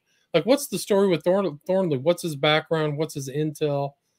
I mean, he There's has a really lame Wikipedia known. page, but I don't know that much about his history. There's not much about him prior to 59 when he joins the Marines. And it seems like from the time he joins the Marines, him and Oswald are this this conflicting information once again. You know, some say they were really tight, some people say they never saw them together. But you know, we have all kinds of conflicting information about when Oswald is in the Marines, right? So there are duplicate sets of like certain classes that he was in and certain uh, you know what his brigade was and all this stuff. I mean, there's John Armstrong did a great job of finding, you know, that there were two sets of uh, class numbers for when he went to the the foreign language school at like Monterey or wherever it was. Um, when Thornley so, went to it, or Oswald? no, both, both, both. Oh. Yes. Um, it seems as though Thornley was kind of shadowing Oswald, and when you're in the Marines, you don't get to pick where you go, right? So obviously he was being moved around he was in at least three shadowing Oswald. How? What's the likelihood yeah. of two guys ending up at Atsugi again at the right. same time? Exactly. Um, Infinitesimal. It just doesn't make any sense. Oh, yeah, and then there's story. another guy drawn into it named Heindell, H E I N D E L L, who Garrison talks to, um, who I I put in Dallas on the tw- on the 24th when Oswald gets shot, um, and he was at Atsugi also. So there was some major mm-hmm. stuff going on at Atsugi you know, there's some testimony that was brought forward in executive session during the House Committee on Assassinations. I, I can't remember the person's name, but they came forward and said that they were part, uh, they were an accountant um, in Atsugi, but their job as an accountant was to just distribute funds. And most of the time, the funds were distributed under what are called cryptonyms or code names, right? And so this guy comes forward and testifies in executive session. All the, the transcript is on John Armstrong's website and he said that he had been uh, distributing money to a cryptonym called RXZIM, RXZIM. Um, and later, he is told by the person that he is distributing the envelopes to with the money in it that he had been distributing money to the Oswald Project or possibly to Oswald directly. So this uh, I don't know what to think of. I mean, it's it's real. It was testified to. Um, I'm sure it has some truth to it but how much truth to it, I, I, I can't say. But there is evidence that would make sense because if you had a bunch of people who were involved in setting up Oswald over a period of three or four years, you know, starting in uh, in 1959, you would have to have infrastructure. You would have to have people getting paid. You'd have to have an accountant paying them. So the story makes sense to me. Um, I just can't Is say John for sure. Armstrong still around? Is he still researching? Uh, you know, I think he's still alive. I don't think he's active anymore. Um, and reading his work is is, is both uh, it's it's amazing and frustrating at the same time because of his short sightedness on limiting the number of people who were impersonating Oswald to those just those two, when it was obvious there were a ton more.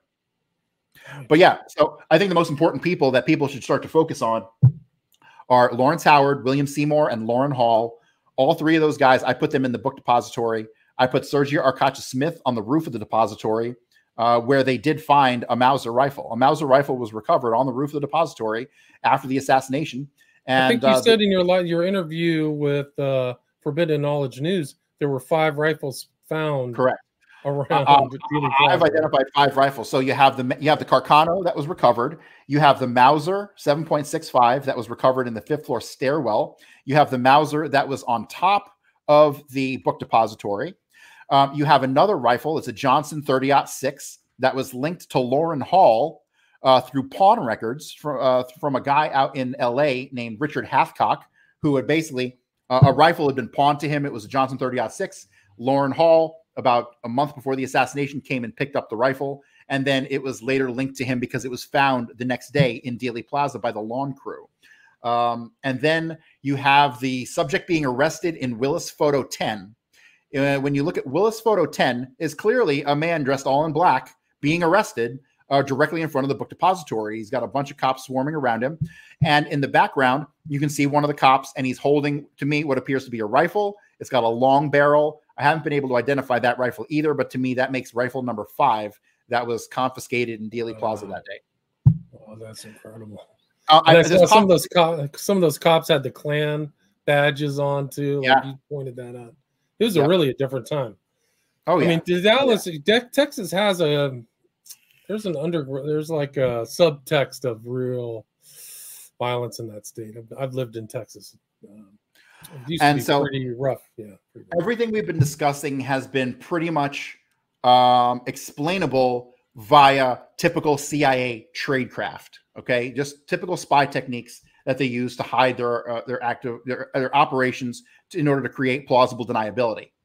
We haven't discussed in any way, shape, or form uh, some of the ritual or occult aspects uh, of the assassination, which I uncover and is in my seven-hour presentation. Um, it's not overly YouTube safe, so I won't talk about it much. But uh, when you get about two hours into my presentation, I lay out uh, uh, something about the Kennedy assassination that will just blow your mind, and most people won't even believe it when they see it. But there is most certainly a ritualistic, occult aspect to the assassination and how it was, how it took place on November twenty second.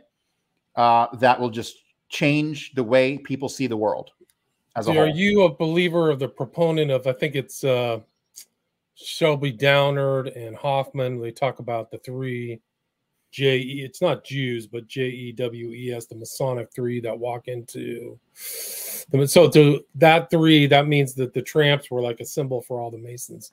They would have Oh, known. oh, oh. You know, I don't think so because when you talk, you want to talk about the tramps. So I've identified the tramps as um, Leo Moceri, a guy named Leo Lips Moceri, uh, Danny Green, the Irishman, and uh, Vincent Caltagirone Jr., who was the cousin of Mary Boots Roberts, who ran the Winterland.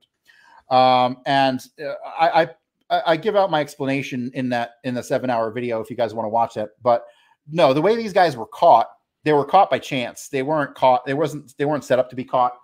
Uh, they tried to fork off some other bums as the three tramps, like uh, John Forster Gedney and those guys. Uh, but those guys were just real bums, and the real bums were arrested at 12:35 immediately after the assassination. At 1:56, a call goes out over the radio. Lee Bowers, a tower man, he um, he calls the cops and he says that he sees on a train that's just now leaving. He sees three men jumping at the ninth boxcar. Okay, so the first set of tramps are pulled out of a boxcar with a sliding door. This time they stop the train. The cops go out there and they pull three guys out of a car filled with grain. The car was mo- uh, the train was moving mostly coal and grain. They were laying down on top of a huge pile of grain. Um, and so when they came when the cops came over the top, they were right there and they were busted. Um, so they are picked up at 156. In less than an hour, those guys are funneled out the back door, never to be heard from again.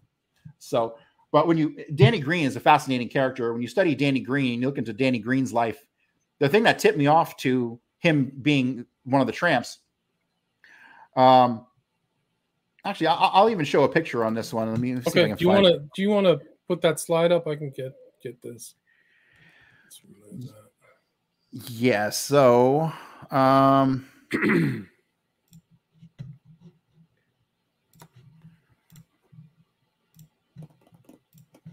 The other JFK researcher before I forget his name was Joe Green, so I forgot to Uh-huh. mention him too. So I've done an interview with him. So this is Danny Green. And One of the things that tipped me off was he has this really unique curl in the front of his head right there. But the reality is, when you study the life of Danny Green, Danny Green was a um, he was a sniper trainer in the Marines. Okay, so he enters the Marines like 17 years old. Um, in, within a year or two, he's a sniper trainer, which means he's this elite as, as a sniper. All right, I put him as one of the shooters behind the pergola, but I can't. I don't have any information on whether he actually pulled the trigger or not. So Danny Green is a relative nobody. He's an Irishman, but he's working for James Licavoli and Leo Moceri in Cleveland.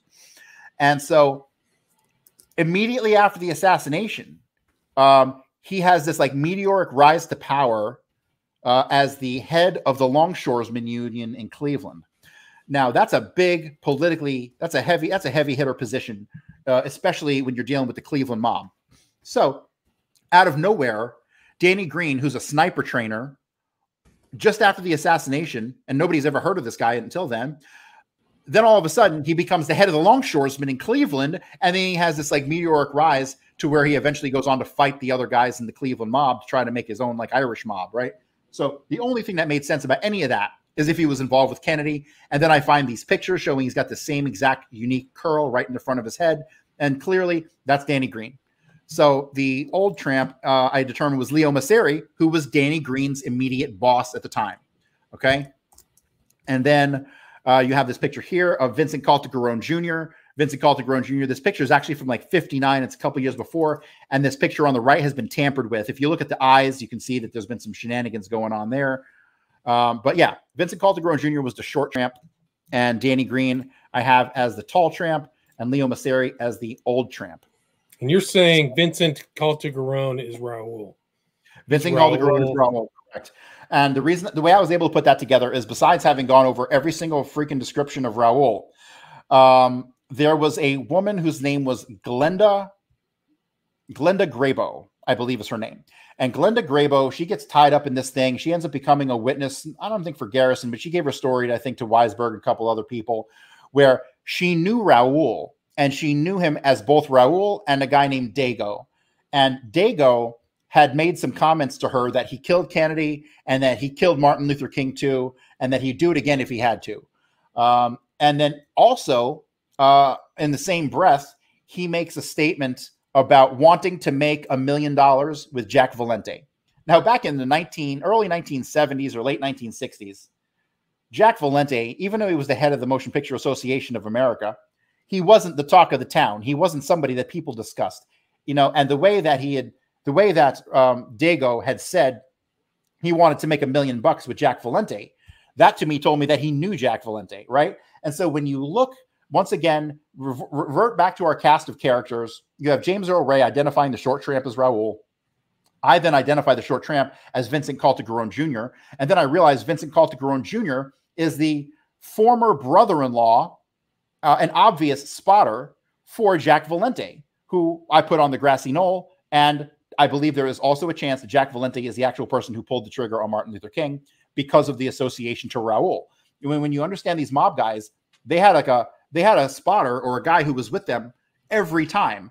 Uh, when you look at like Lenny Patrick and Dave Yaras, these guys were lifelong partners on hits. And Dave Yaras lived in Miami and Lenny Patrick lived in Chicago. But wherever the hit was, the two of them were because they knew they could trust each other. They had each other's back. I believe that was the relationship between Jack Valenti and Vincent Caltagirone Jr. And to me, that indirectly links Jack Valenti to the uh, Martin Luther King assassination. Also, Jack Valenti was traveling. He's normally based out of DC. He ran Hollywood from DC, if that doesn't tell you who runs Hollywood. So, but he was traveling at the time that Martin Luther King was shot. So, you know, I, I still need, I admit, I need to do a lot more research on this, but my, my gut tells me that Jack Valenti shot Martin Luther King as well as. Uh, But Valenti was super tight with Johnson. I, th- I can't remember what his relation. He was either head of staff or some very That's high up. thing. Yeah. That's another interesting thing because uh, so Valenti and Johnson knew each other going back to 1956. They unquestionably had uh, a sexual relationship of some form. Wow, interesting. Yeah. Um, Jack Valenti is most certainly gay.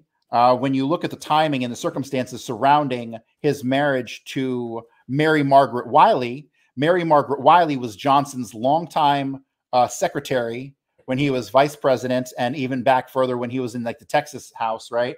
And so that was really the love of his life. And so the story about um, what's her name, Margaret Brown or whatever her name is, who said that they went to the Murchison Mansion meeting, you know, that is complete bogus. She's a fraud and a liar. That meeting never happened. I have no evidence that that meeting ever happened.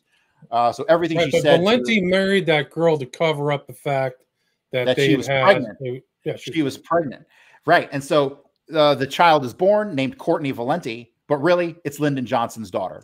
Uh, it's unquestionably Lyndon Johnson's daughter. And when you, if you Google Lyndon Johnson, Courtney Valenti, you'll find hundreds of pictures of him hugging her and holding her and all this stuff. And that'd be a little creepy if it wasn't your daughter, you know? So, but yes, um, the relationship with them goes back to 56. Um, but Jack Valenti was most certainly a CIA agent. I have documentation showing because he gets a job in the White House on November 22nd, 1963. Um, I believe his role, his involvement in the assassination of President Kennedy was kind of like a his um, rite of passage, so to speak, because Made he his sent bones. Yeah. right. He made his bones. He a lot of these the guys letter- did, right? You say Green did too. A lot of these Green guys all got benefits by doing it and shutting up. Yep. Um, so Jack Valenti, he sends the letter to Kennedy inviting him to Texas. He started the whole thing in the first place.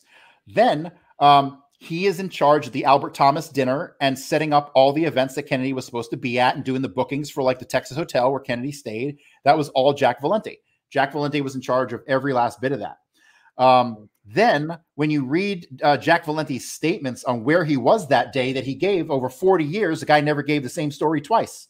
He says he was everything from the third to the sixth, the eighth, to the 14th, to the 24th car in line. Doesn't remember where he was. The people who he says that he was with, who were um, Evelyn Lincoln uh, and Pamela Turnure, um, they don't ever mention Valenti in any of their statements. Uh, so all of the statements about where he was are totally conflicting.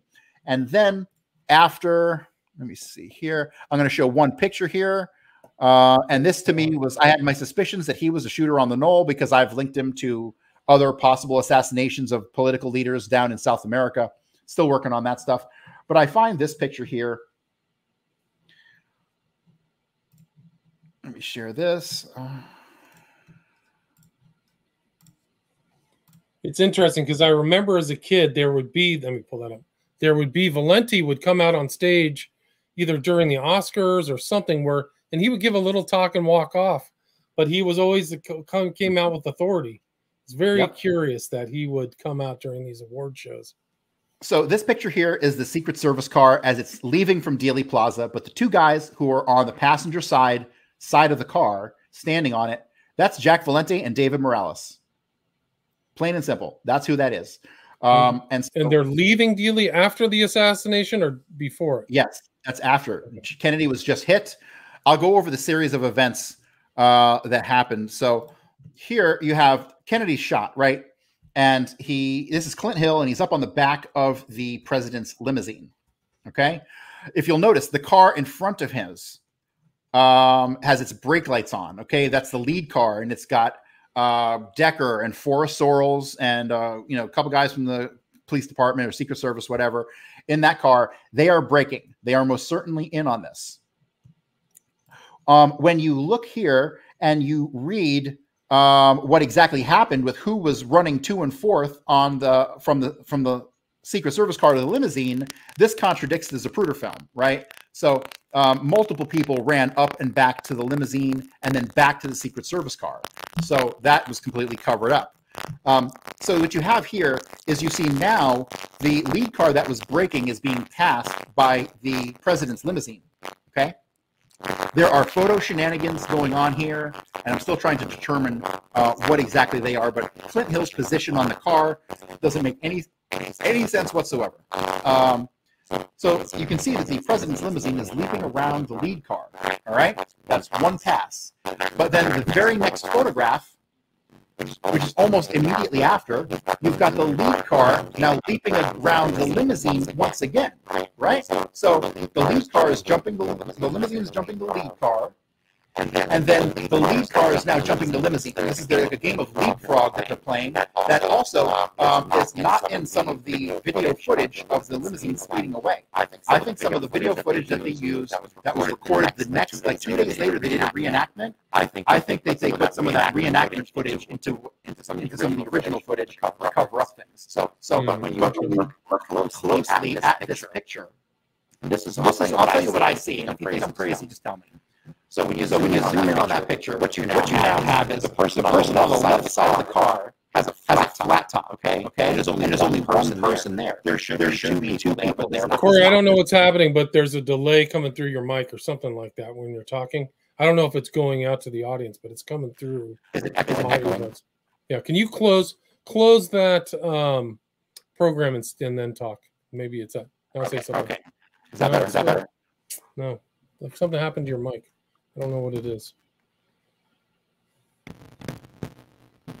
Just like how's that? How's that any better? No, any better? no.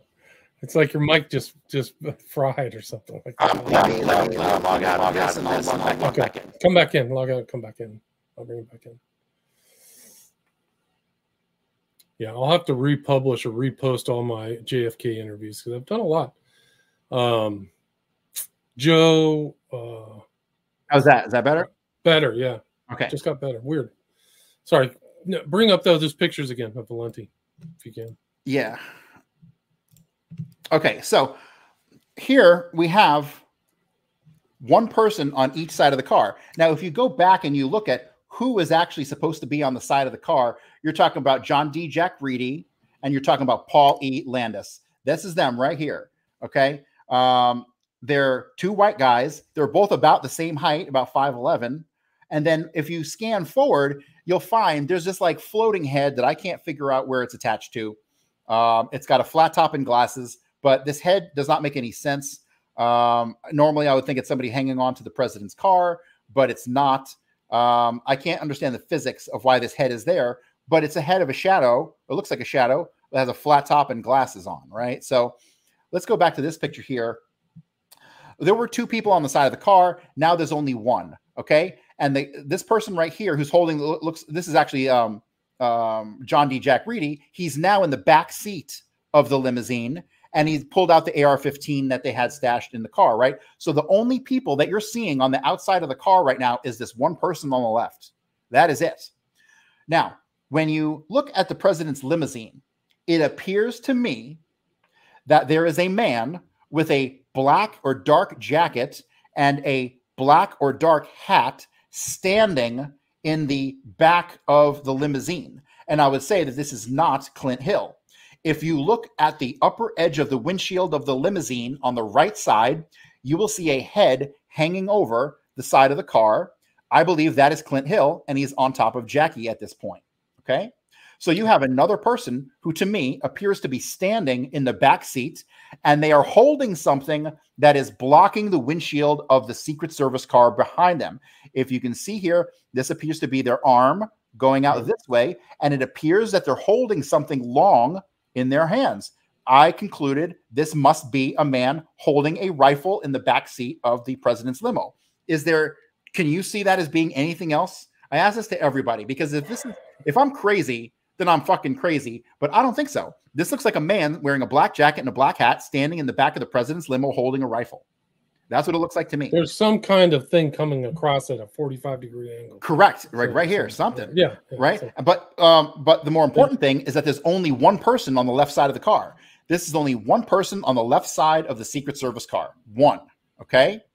But then when we jump to this picture, now you have two people on the side of the Secret Service car, and one of them is Jack Valenti, the other one is David Morales. Um, as soon as I saw this picture, and it was just obvious, it, it, I didn't even have to do like any facial compare or nothing. I know both these guys, David Morales and Jack Valenti. And if the flat top and glasses is this guy here, okay, and he was this guy who got the floating head here in Dealey Plaza, then he's not a shooter, right? And that leaves Jack Valenti right there. He's only five foot four. Dave Morales is only five foot nine. Two short guys. That is a far stretch from these two who are supposed to be on the Secret Service car. That is not John D. Jack Reedy and it is not Paul E. Landis. Therefore, I've concluded Jack Valenti was the grassy knoll shooter. What he did was he came over the top of the knoll. Then they did this game of leapfrog to obfuscate what they were doing and to give the limousine an excuse to slow down. As the limousine slowed down, Jack Valenti hops into the back of the limousine, and then they do the leapfrog again. At which time Jack Valenti hops out of the limousine and goes to the side of the Secret Service car, and then they pull off um, uh, from there and they go to Parkland. Now, if you'll notice, look in the front seat. There are only two people in the front seat. There is, um, let me see, what are these guys' names again? Uh, Emery Roberts and Samuel Kinney. Okay. Emery Roberts is driving. Samuel Kinney is up against the side of the car. But then when you go to the next photograph, there are three people in the front seat.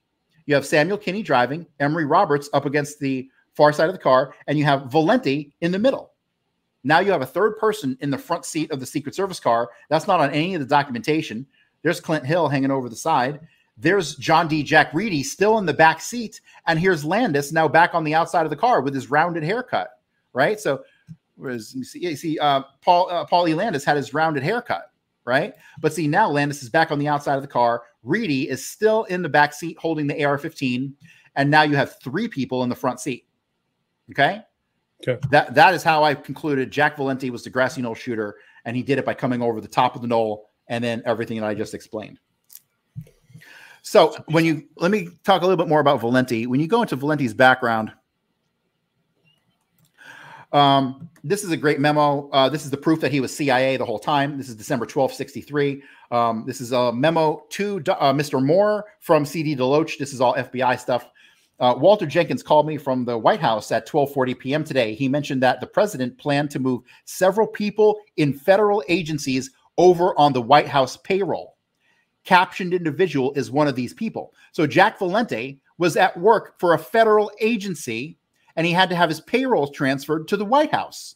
Right. So by what- Johnson, right? Right, right. So what federal agency could he possibly be working where he was running a uh, uh, uh, uh a, a, a, a, a PR shop, you know, an advertising firm out of Houston? Only the CIA. Okay, only the CIA. Um, then when you dig further into him, you find that he's definitely connected to two mob families. He was born into the DeGeorge family, and he was born into the Valenti family. Valenti family is connected to Frank Valenti and the Valentis in Tampa. And ultimately, I trace the Valenti family roots to having been under the control of Trafficante in Tampa, uh, going back to like the assassination of Mayor Anton Cermak back in like 1933. Um, so I'm going to skip over some of this. Um, when you look at when Jack Valenti got his security clearance, he never had a security clearance when he worked in the White House. But as soon as he left and went to the MPAA, um, he got a lifetime clearance. Right? They never terminated his uh, his clearance at all. And so let me see what else is there. Um, this is just more information that shows that um, he allegedly from 66 to 69, besides being the head of the MPAA, he was made like um, press secretary. Okay. But he never worked any days. Like he never did the job. Which is That's a super suspicious. super So- suspicious. Yeah, so he's getting paid not showing up to work. Correct, That sounds like correct. a classic mob thing too. And then, um, which bleeds over to politics too. Oh yes, for sure. And then you have like a Triscornia. Triscornia was like a prison down in Cuba, but it was like a you know when Castro locked locked up his mob guys, he, you know he didn't want to push the boat. He put them in a place that like people could come and go. It was kind of like a I don't know. It was more like a day camp than a than a than a jail. But um McWillie, who was an associate of Jack Ruby, connected to all these uh, mob guys, he goes down there and he meets with a guy named uh, Giuseppe DeGeorge. Giuseppe DeGeorge. Um, Jack Valenti, his father name was uh, Giuseppe Valenti, and his mother's name was Josephine DeGeorge. So I'm pretty sure that the Giuseppe DeGeorge that McWillie went to go meet with in Triscornia was in fact Jack Valenti. Um, let me see. Uh, this was another interesting one. This one I'm not sure what to think of, but to me, this is kind of what I had a, a hunch about this. And this is, I believe, a, a, a coded message in a police report. So Valenti takes a, a flight.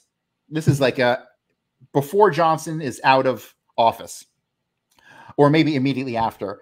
But he goes on a flight. He's he's on the board of directors of TWA. He's on the board of directors of the YMCA, right? So uh, he can fly and he can go and stay places without it being on the record. Um, so he, he he flies on TWA flight. He puts some stuff in a bag in the into he checks his luggage, and then he files a police report saying that some of the stuff was missing. Okay, but when I dug into what was missing, none of it made any sense. It says the following items were missing from his suitcase: one pair of five eighth inch in diameter cufflinks of the president given to him by President Lyndon Johnson. One pair of six eighth inch uh, diameter cufflinks with presidential seal given by President Lyndon Johnson. Omega watch with a red sweep hand and dark dial uh, which doesn't exist. I asked a watch expert; he cannot, he could not think of one going back to the 1950s that had that description. One pair of tortoiseshell sunglasses, one Panasonic battery-operated rechargeable shaver. Valenti stated that none of the items were identifiable. However, the two cufflink sets would not be in normal circulation as they contain the presidential seal. So Lyndon Johnson is alleged to have had a hit list of eight people on it. And I need to do some more digging into this. But here, when he's talking about 5 8 inch and 6 8 inch diameter cufflinks, these cufflinks don't exist. Okay. These cufflinks don't exist. That watch description doesn't exist. This is a coded message of some sort. And this is kind of what tipped me off to the fact that Valenti was involved as more than just an aide to Johnson. Right. Interesting, So right? They're talking in coded language, sending signals to each other. Right. And knowing that it was knowing that Lyndon Johnson was be mentioned in a police report, he knew the Secret Service would route this polo- this report to Johnson himself. Right. So he didn't have to send a message to Johnson. All he had to do was file the police report, and he knew the police report would make its way back to Johnson. That's kind of how that works. So that's how they communicated. Wow, that's amazing. Right. And so then um, when you really dig into Jack Valenti and you dig into the film JFK and also the men who killed Kennedy, what you'll find is that Jack Valenti was actually um, behind and part of the production of JFK and the men who killed Kennedy. However, when both of them came out, um, he came out railing against them, saying that they're propaganda and, and, and to hell with this. You know, what was he doing? He was creating a stink so people would go and see it. And it laid the blame at the feet of Lyndon Johnson, which he knew was not true. Yeah, pretty crazy, huh? Um, Wow. And he's featured in this picture. There's oh wow. This is amazing. I'm gonna I'm gonna put, put this one up. Yeah, so um, Valenti behind the scenes with the executives of NBC, Hearst Corp, Walt Disney, which owns A&E Networks, prepared a program for the History Channel that portrayed Johnson as the killer of JFK. It was aired on the 40th anniversary of JFK's murder, November 2003. Valenti, with treacherous ill will, now ensconces himself as a friend of LBJ. He joins with Gerald Ford, Jimmy Carter, and Lady Bird Johnson, wanting a probe of uh, the allegations of the guilty men uh, that LBJ killed uh, JFK. So yeah, so he was behind the production of these things. This is a quote from Gary Wean, who wrote a book called "There's a Fish in the Courthouse." Um, that, that was probably the first book about Kennedy, Kennedy's assassination, uh, maybe beside Mark Lane's book, but it focused more on like the LA corruption in Hollywood and stuff like that. You can see Valenti on the plane when Johnson's being sworn in. Yes. sitting down staring at him. Yes, he sure is. I have that picture. I got that picture right here too. too. Let me see if I can find that one. Um, Remarkable, yeah. Oh, okay, let me just show this picture real quick. Like this picture of Jack Ruby in the hallway at the police department. It's not Jack Ruby. That's Samuel Ruby. That's why everyone argues over the whole thing. Um, let me see. He if- looks similar to Jack Ruby. similar, but similar features. But you can tell not- it. You can tell it's not him. Yeah, it's. But no other researcher has ever even brought up uh, Samuel Ruby in any of their books or research or nothing. Like the guy doesn't exist. Um, huh? Maybe I don't have. that Cory, I got to pretty much wrap it up in the next five minutes. How do you want to end Sure. this? What do you What do you want to do? Guide people to your podcast, uh, website, and videos and stuff like that. Yeah. So um, go to coreyhughes.org. From there, you will find, uh, if you click on the Kennedy section, you will find three videos. The only one you need to watch, because two of them are outdated, um, is called A Warning from History, and it's available on Odysee. It's seven hours long, and it goes into much greater detail than uh, than anything I've talked about here today. So there's a lot of things I wish I could have talked about. The this just take it would take hours. Well, you So- can come back anytime. Maybe we could schedule Awesome. something for June. But uh, Oh, really another thing is, um, fascinating dis- uh, I'm working on my book. I've probably got 100 pages written. I'm hoping to have that done by July. Um, one thing I did do because I'm kind of broke is I set up a buy me a coffee. Anybody goes to buymeacoffee.com slash forbidden. Um, and makes a donation, they'll get access to a whole bunch of my research and uh, a chat room. They can discuss the assassination with me and all, all kinds of stuff. So, Great. um, so they either can one check of those. that out on your website. Buy me a coffee. For Yeah, Riddle on your definitely. website. Do you have a working title for your book? Uh, it's called A Warning from History. Warning for so the same as the documentary. Correct. Correct. Well, really fascinating research. I've never seen any some of the stuff, so it's kind of Yeah, that was kind of a frustration. Context. That was a point of frustration for me. Is that a lot of the things I was discovering, nobody had ever seemingly put two and two together on, and it didn't seem like it was rocket science. So, Well, you've done a great job, so I really appreciate you sharing and I appreciate Thank your you. time. So it's Cory Hughes, and you want to go to his website at coreyhughes.org, and I'll put that in the show notes for people who are listening through the podcast. You can just click on that and check out uh, his stuff, and also the the interview that I um listened to, which was Forbidden News. Right, so right. That was kind of the basis of, or the leaping off point of this discussion. So Cory Hughes, thank you so much for your time. hey, thank you. Appreciate it. Take care. Sorry, take care. Stay there. Stay there.